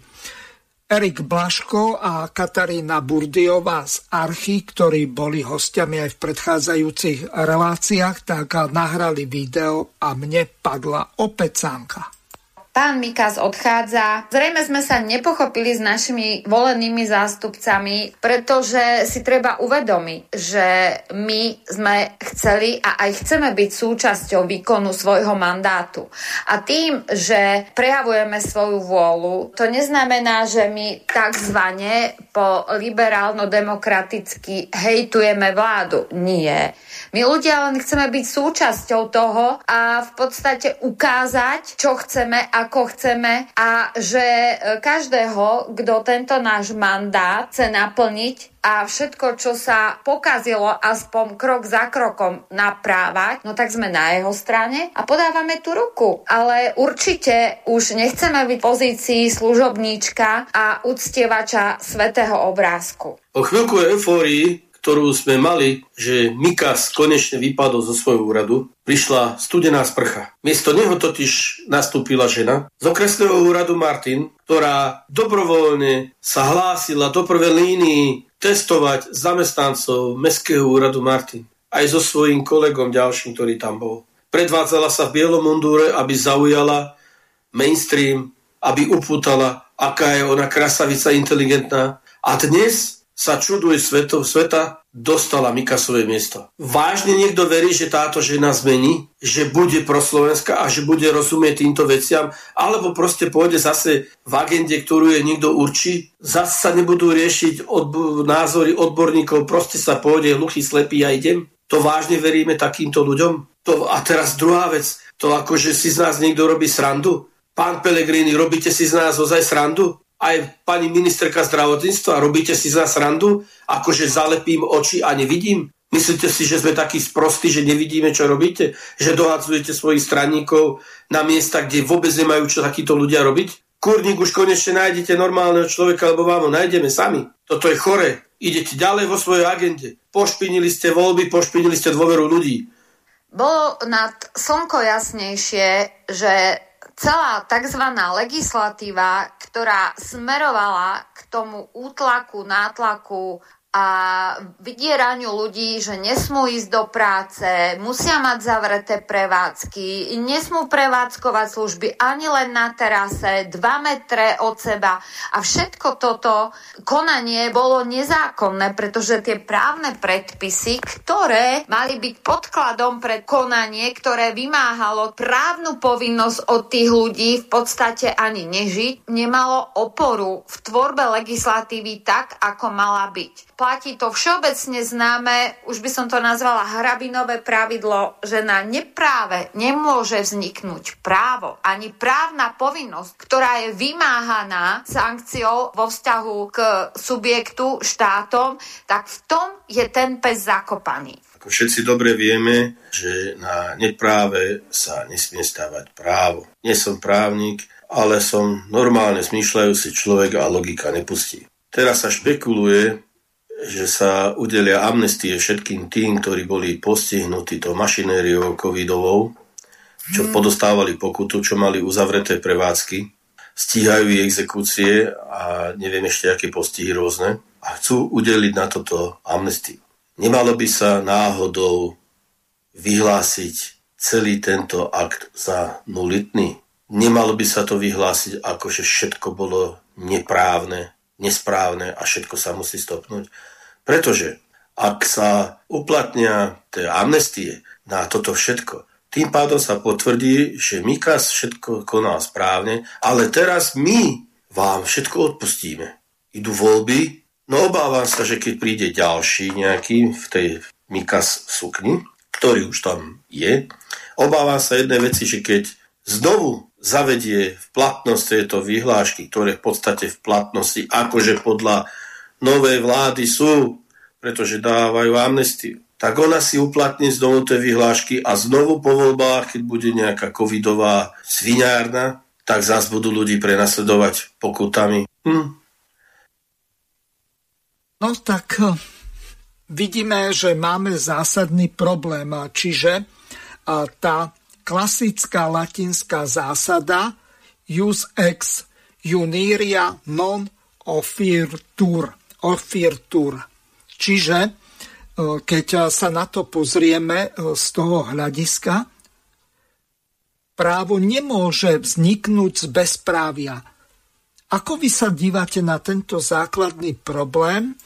Lebo ak by naozaj prešlo to, čo navrhuje tá Kotlárová, neviem, či komisia, či ako to vlastne oni nazývajú, či vyšetrovací tým, tak v tom prípade, ak by z toho urobili nejakú amnestiu alebo generálny pardon, alebo akokoľvek to nazveme, tak tým pádom tie lumpariny, ktoré robil tými podzákonovými predpismi, to znamená Mikasovými vyhláškami, tak to by sa zlegitimizovalo. Ako vy sa dívate na tento problém? Pokiaľ si dobre pamätám, tak e, to zmocňovacie e, ustanovenie zákona, ktorým, ktorým parlament dal možnosť Mikasovi vydávať tie vyhlášky, bolo napadnuté na ústavnom súde. A ne, nepamätám sa presne, ale myslím si, že ústavný súd to odmietol. Teda, že ten podnet odmietol s tým, že parlament má takéto právo. Čiže vyhlásiť tie vyhlášky za protiústavné by sa dalo, a to by, to by museli napadnúť každú jednu vyhlášku, ktorá, ktorú e, on vydal, a nie len to zmocňovacie ustanovenie zákona, ktoré, ktoré bolo v súlade s ústavou. A je, tak, to je taká, viete, zábava, že ak by ne, nebolo tej pandémie, tak by nikdy v živote nikto na Slovensku nevedel, to je to Mikas. Alebo že tu vôbec máme, máme takýto, e, takýto úrad. A musím povedať aj to, že zatiaľ som ticho a sledujem, sledujem kroky e, pani ministerky.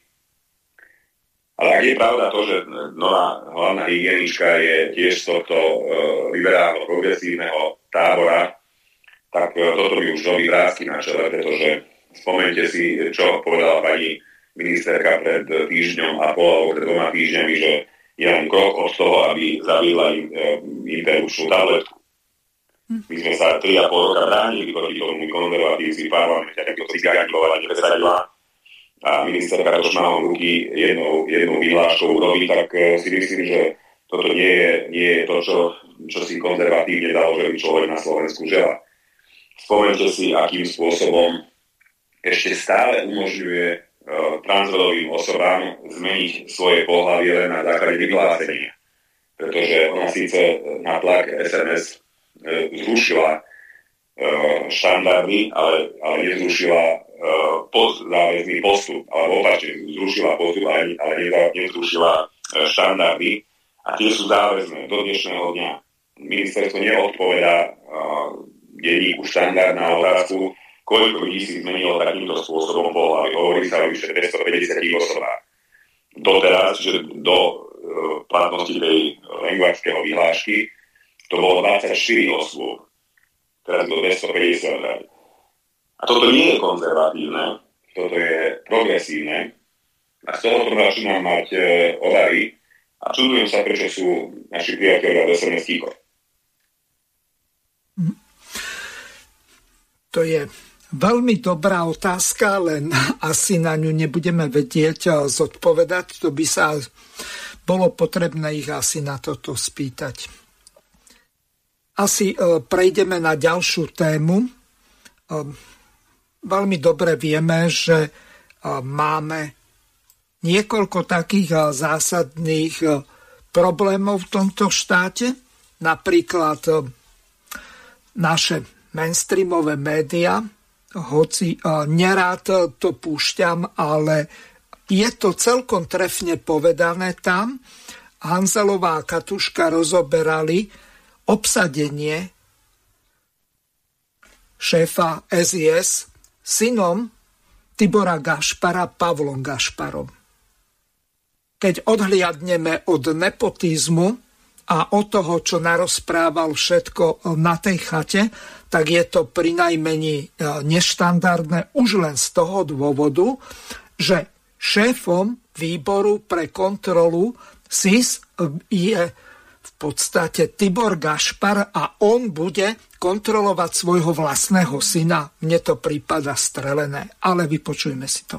Syn obžalovaného a obvineného Tibora Gašpara, Pavol Gašpar nikdy nemal stať ani len štátnym tajomníkom na rezorte spravodlivosti, ktorý aj pripravoval promafiánsky balíček na oslobodenie aj jeho otca.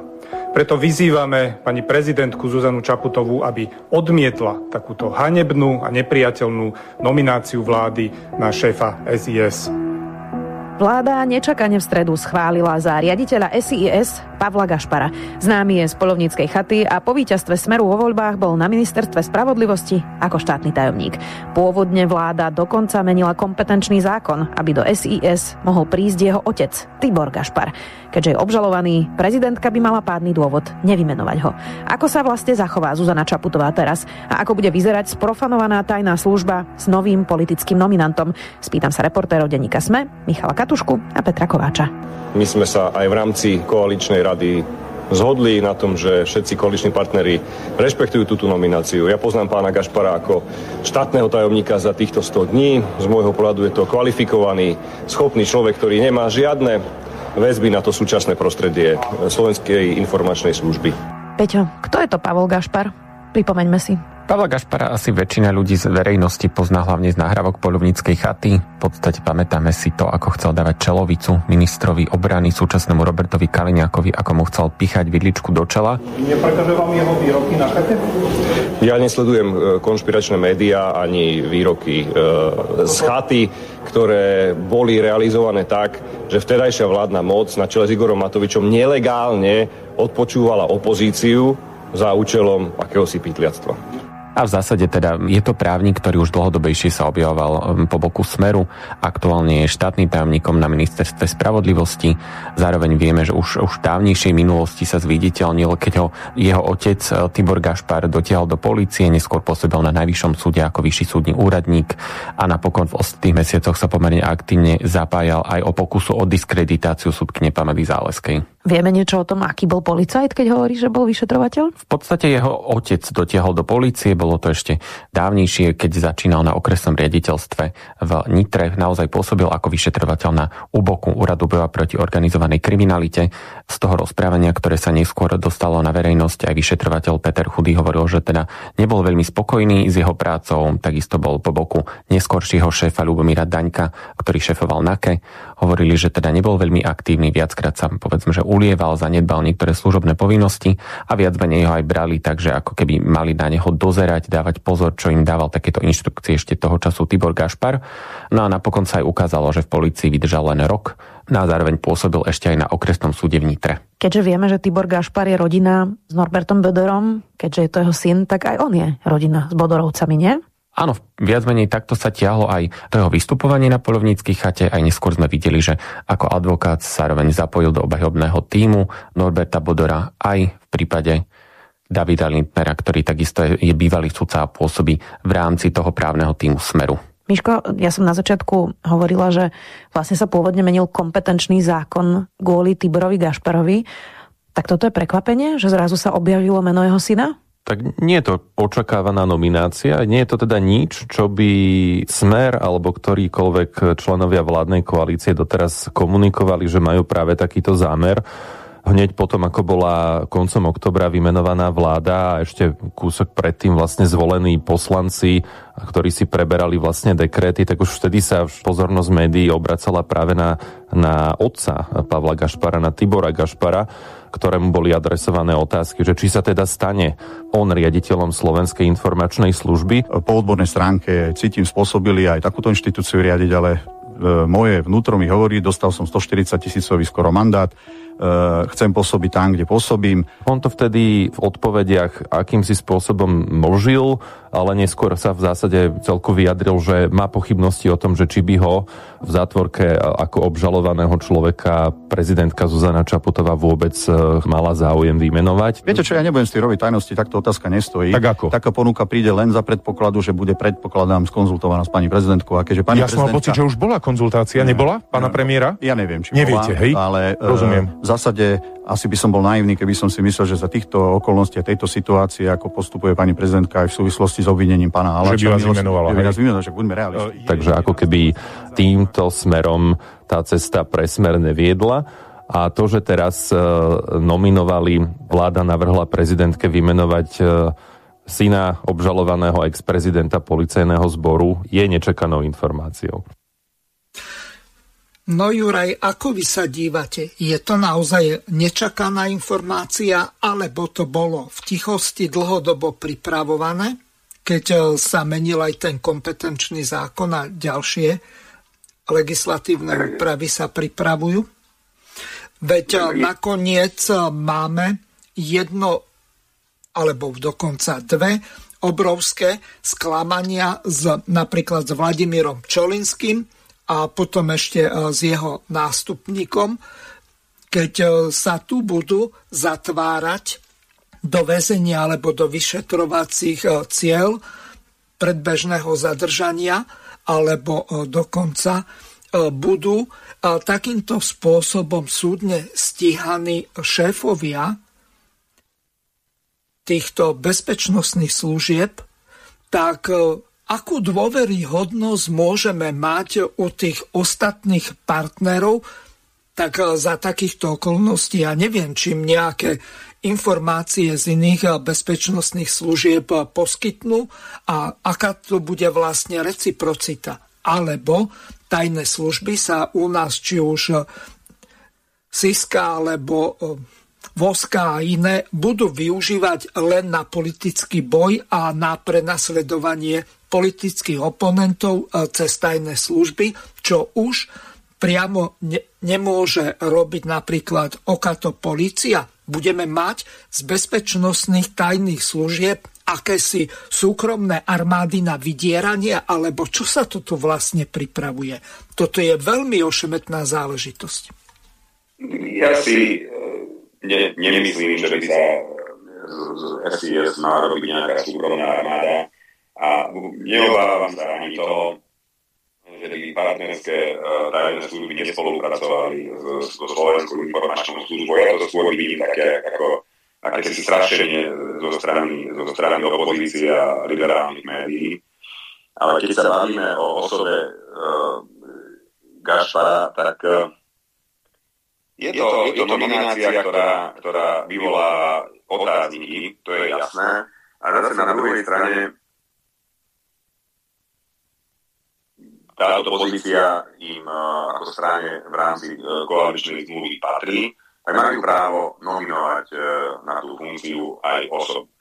Mm-hmm. Je samozrejme neštandardné, a to si asi si myslím, že, že by malo potom, ak by malo dôjsť k vymenovaniu uh, mladého Gašpara za za uh, šéfa SIS, tak jeho otec ho nemôže kontrolovať. To je, to je asi jasné, tak tam by muselo dôjsť k zmene mm. na čele výboru. Je to neštandardné, ale znovu hovorím legitímne a legálne, pretože nič nevylučuje, nič nevylučuje to, aby, aby Gašpar túto funkciu vykonával.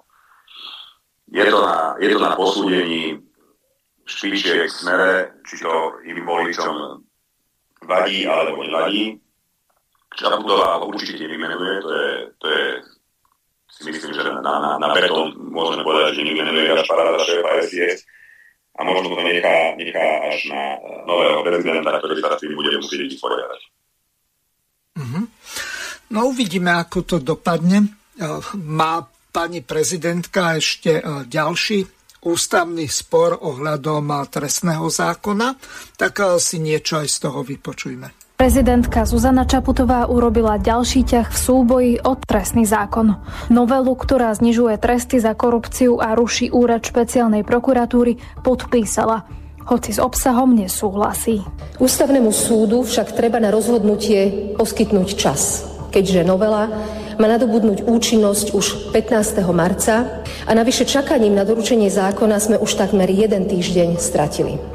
Budete počuť reakcie opozičných poslancov, ale aj premiéra Roberta Fica. Čo je ale znepokojujúce, je istota, za akou prezidentka očakáva rozhodnutie ústavného súdu v jej prospech. Je to výsledok intenzívnej komunikácie medzi kanceláriou prezidentky a ústavným súdom, o ktorej posledných týždňoch a dňoch už čvirikajú aj vrabce? O rozhodnutí prezidentského paláca sa rozprávame s poradcom hlavy štátu a ústavným právnikom Marianom Gibom. Neviem o žiadnej komunikácii, veď to by bolo aj nenáležité. To je prvá vec.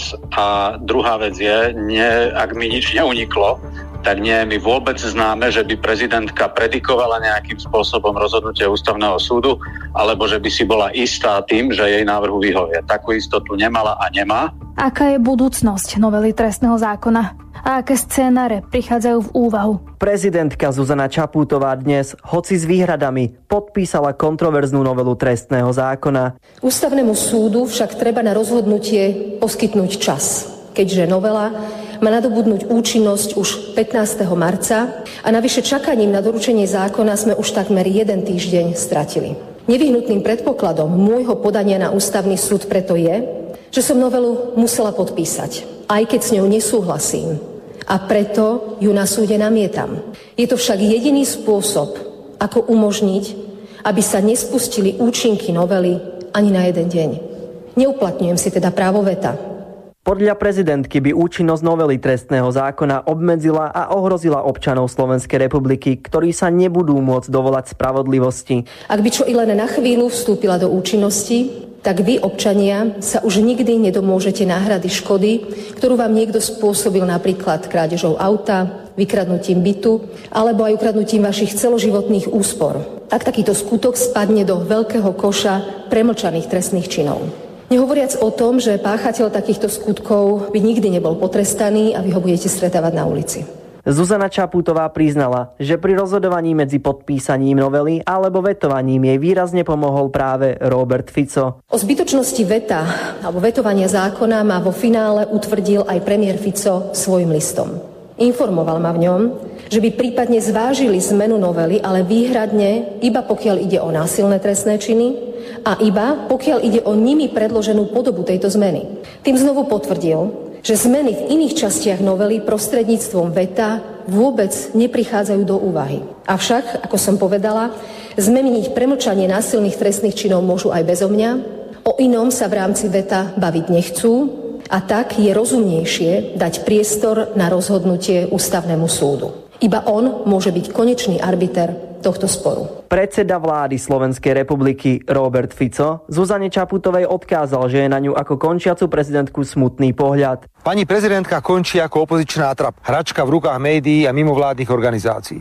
Vždy som ju varoval. Pani prezidentka, spamätajte sa, lebo skončíte ako pán Kiska. A to sa aj stalo. Vyvoláva úsmev na tvári, že prezidentka podpísala novelizáciu trestného zákona a zrušenie úradu špeciálnej prokuratúry a nevyužila svoje právo vetovať zákon, kedy by sme mohli niektoré drobnosti opraviť. Podávali sme jej ruku na spoluprácu, ale ona ju musela odmietnúť. Robert Fico vo vyjadrení obvinil prezidentku zo zaťahovania ústavného súdu do politického súboja. Politicky vyvoláva postup prezidentky úsmev na tvári. Čo je ale znepokojujúce, je istota, za akou prezidentka očakáva rozhodnutie ústavného súdu v jej prospech. Je to výsledok intenzívnej komunikácie medzi kanceláriou prezidentky a ústavným súdom o ktorej posledných týždňoch a dňoch už čvirikajú aj vrabce? Je normálne, že prezidentka prejudikuje, dopredu oznamuje rozhodnutie ústavného súdu? Vťahuje prezidentka ústavný súd do politického súboja? Ak áno, pustila sa na mimoriadne nebezpečné chodníčky. Nakoniec s nedemokratickými postupmi má prezidentka skúsenosti, veď zmarila referendum o predčasných voľbách. Veľmi by som odporúčal ústavnému súdu, aby sa dištancovalo dnešných vyjadrení prezidentky. A súčasne potvrdzujem, že tak ako prezidentka robí všetko preto, aby novelizácia trestného zákona a zrušenie úradu špeciálnej prokuratúry nenadobudli účinnosť, aby zachránila Lipšica, my urobíme všetko preto, aby sa obdobie temna rokov 2020 až 2023 už nikdy na Slovensku neopakovalo a aby schválená trestnoprávna legislatíva vstúpila do platnosti a účinnosti. Predseda strany Hlas sociálna demokracia Peter Pellegrini rozhodnutie prezidentky kritizuje. Podľa predsedu parlamentu sa dnes prezidentka rozhodla uprednostiť politický postoj pred záujmom ľudí. Prezident však nemá zastupovať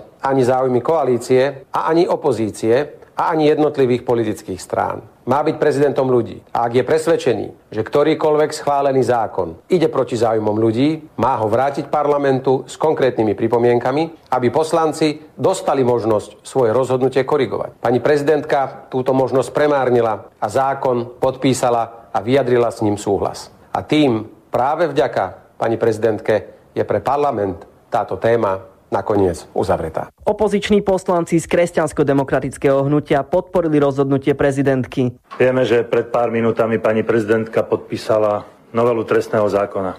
My sme presvedčení, že po zvážení všetkých možností vybrala to najlepšie riešenie, ktoré môže zabrániť premlčaniu v tisíckach trestných činov. Ak by táto novela trestného zákona platila čo i len jednu sekundu, môže nastať to, že už nikdy nebudeme môcť mať vyšetrené prípady rôzneho charakteru a nikdy nebudú páchatelia postavení pred súd. Sme si vedomi toho, v akej sa nachádzame situácii a že je tu boj o čas. Predseda progresívneho Slovenska Michal Šimečka považuje rozhodnutie prezidentky za správne a progresívne Slovensko ho plne podporuje. Správne preto, lebo vytvára čo najväčší možný priestor preto, aby tento promafiánsky balíček, ktorý je nebezpečný, škodlivý, aby ho mohol posúdiť ústavný súd a prípadne ešte pozastaviť jeho účinnosť, ktorá má nastať 15. marca. Akékoľvek iné rozhodnutie alebo riešenie by dávalo vládnej moci alebo koalícii tu v parlamente možnosť naťahovať tie lehoty a zmariť možnosť pre ústavný súd, aby tento,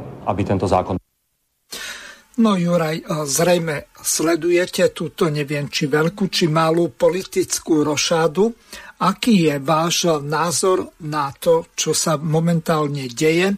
Boli ste e, tri roky poslancom. Ako sa dívate na to, e, čo urobila pani prezidentka?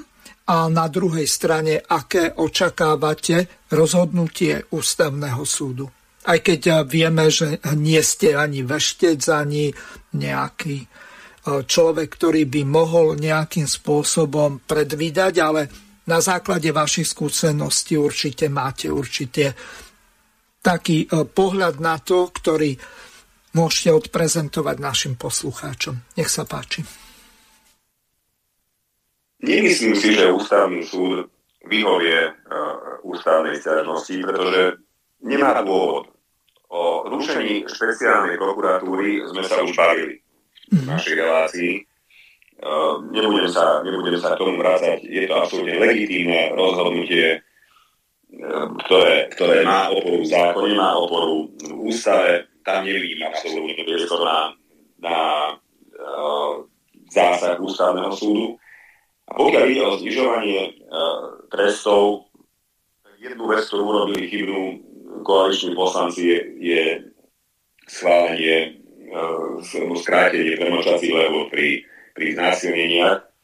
To si myslím, že urobili, že urobili chybu, veď napokon to priznal aj Robert Fico, ktorý v liste pís, písanom prezidentke ju aj požiadal, aby to vetovala, aby to mohli opraviť. Že toto, je, toto bola e, politická chyba, ale tiež to nie je dôvod na, na zásah uh, ústavného súdu.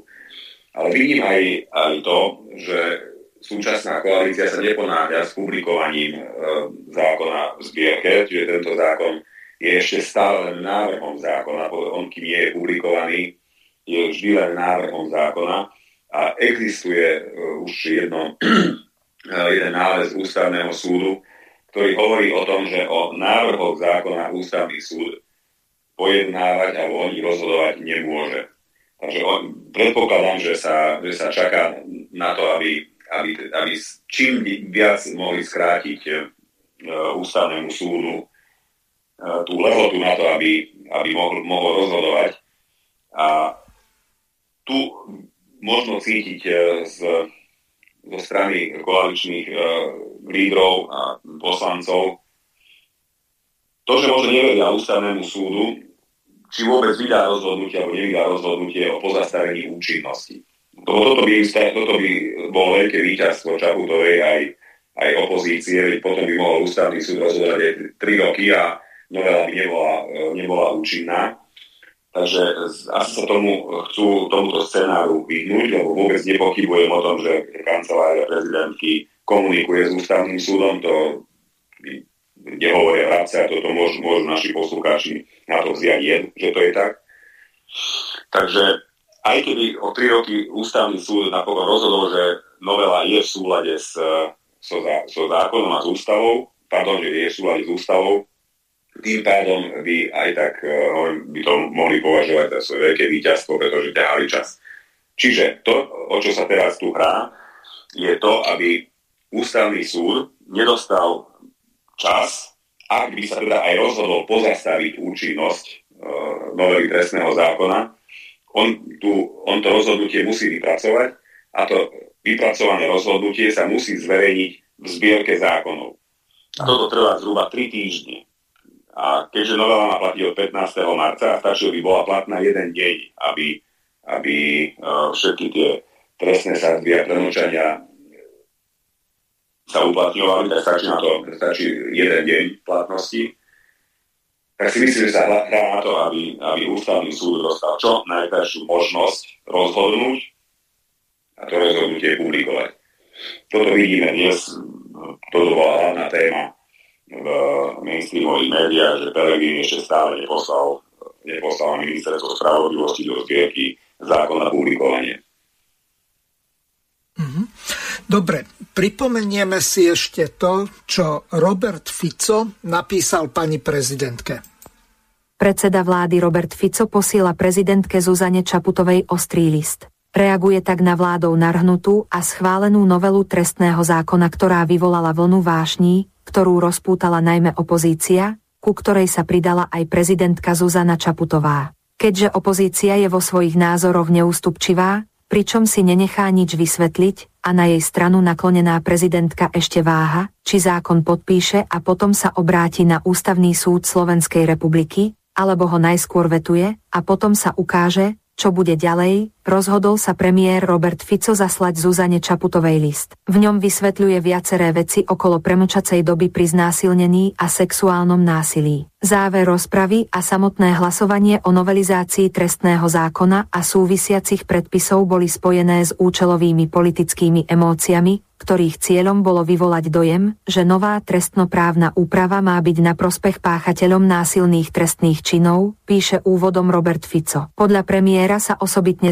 zneužívala a zneužíva vysoko odborná téma dĺžky premočacej doby pri trestnom čine znásilnenia. Fico prezidentke pripomína, že premočacia doba pri tomto trestnom čine platila v rokoch 1961 až 2005. Vláda je po odbornej diskusii presvedčená, že 20-ročná premočacia doba nerieši podstatu problému a návrat k 10-ročnej premlčacej dobe je spojený s viacerými pozitívnymi efektami, ale opozičné strany a médiá nemajú záujem o odborné argumenty, konštatuje premiér, podľa ktorého v priebehu celej rozpravy, ktoré bola v Národnej rade od začiatku decembra. Opoziční poslanci nepredložili ani jeden pozmenujúci návrh k téme premlčacej doby vo vzťahu osobitne k tomuto trestnému činu, čo len svedčí o politickej účelovosti súčasnej kritiky schváleného zákona. Snaha zabrániť zneužívaniu trestného práva. Dĺžka premlčacej doby pri násilných trestných činoch je pre slovenskú vládu podľa jej predsedu výsostne odborná téma a nepredstavuje podstatu schválenej novelizácie trestného zákona a súvisiacich zákonov. Tou máme e, volajúceho poslucháča, tak ešte máte poslednú e, príležitosť e, položiť pánovi Dimešimu otázku. Nech sa páči. Máme málo času, už len 5 minút. No, dobrý den, tady poslovec Brna. Já nemám ani tak otázku, ale spíš bych jenom připomenul kauzu z, Velké Británie z roku 2012, kdy se tam vlastně vyvalila v podstatě víc jak 30-40 let stará věc, kdy jeden redaktor nebo nějaký ten zaměstnanec BBC sexuálně zneužíval děcka. Najdete to normálně na internetu, ale to už vlastně z roku 2012, bylo to v té době dokonce i v české televizi, ale i na nově ve zprávách. Takže spíš tu promlčecí lhutu měli zvýšit, dejme tomu, že na 50-60 let, protože kdyby se možná prošetřovali nějaký starý případy, z minulosti, kdyby se do toho začalo štourat třeba, já nevím, studio kamarád, debrujáry, pionerská vlaštovka a nějaký třeba ten pořad, jak tam tenkrát vystupovala ta Molavcová, Havelka a já nevím, tam ještě všechno byl, Dvořák a další třeba pořad, co ještě vysílala i slovenská televize za bývalého režimu. Já si myslím, že by se možná ani nestačili divit. To je vše, díky za na No, ďakujem veľmi pekne nášmu poslucháčovi. Juraj, posledné 4 minúty relácie, tak eh, môžete reagovať na nášho poslucháča alebo na ten list pani eh, Absolut. prezidentky. Mhm. Absolutný súhlas. Eh, skutočne treba si naliať čistého vína a povedať si, že skracovať premočaciu lehotu pri znásilneniach a sexuálnych trestných činov je hlúposť. Koniec sudku, akákoľvek odborná diskusia a neviem, aké iné argumenty jednoducho neobstoja. Toto, toto sú spoločne s pedofíliou a sú to najhroznejšie, najhroznejšie činy, ktoré sa, ktoré sa môžu stať. A ja verím to, že ja, niekto má, niektorá žena má právo, nevie o tom rozprávať roky. Len potom sa to samozrejme ťažko dokazuje, v tomto majú pravdu oni, ale toto nemá súvis s časou dobou Komu to pomôže? Toto je, tu, je, kardinálna otázka, je ký bono. Komu pomôže to, že sa skráti premočacia doba z 20 rokov na 10? Ja to nechcem konšpirovať, ale ako keby to tiež bolo napasované na nejaký konkrétny prípad, lebo iný, iné vysvetlenie asi neviem nájsť jednoducho. no tak um, nemôžeme hovoriť o konkrétnych uh, prípadoch, lebo by sme seba a slobodný vysielač a vystavili persekúciám, ale ako hovorí Fico, aj vrabce o tom čvirikajú, alebo niektorí ľudia hovoria, že sa jedná o vysoko postavených ľudí, za ktorými je policia a ktorí, pokiaľ sú pri moci, tak snažia sa využiť to, aby e, tieto premlčace doby ich zachránili pred trestným stíhaním za predpokladu, že by sa zmenila vláda a že by e, povedzme, ako sa hovorí, policia, prokuratúra a súdy mali rozviazané ruky. Čiže toto je jeden veľmi ošemetný e, problém z jedného prostého dôvodu. Ženy, keď vedia, že ako to vlastne na policii vyzerá, že je to skôr ako nejaký inkvizičný proces, kde e, na ne sa tlačí, aby to radšej stiahli, neoznamovali a tak ďalej, pretože ešte aj tí policajti majú strach z toho, že e, či náhodou neprídu o výsluhový dôchodok, či nebudú prepustení e, zo služobného pomeru za hociakú blbosť, alebo len tak, že minister môže alebo ktokoľvek iný. Čiže vidíme tu jeden zásadný problém. A mňa veľmi bude zaujímať to, že ako toto všetko dopadne.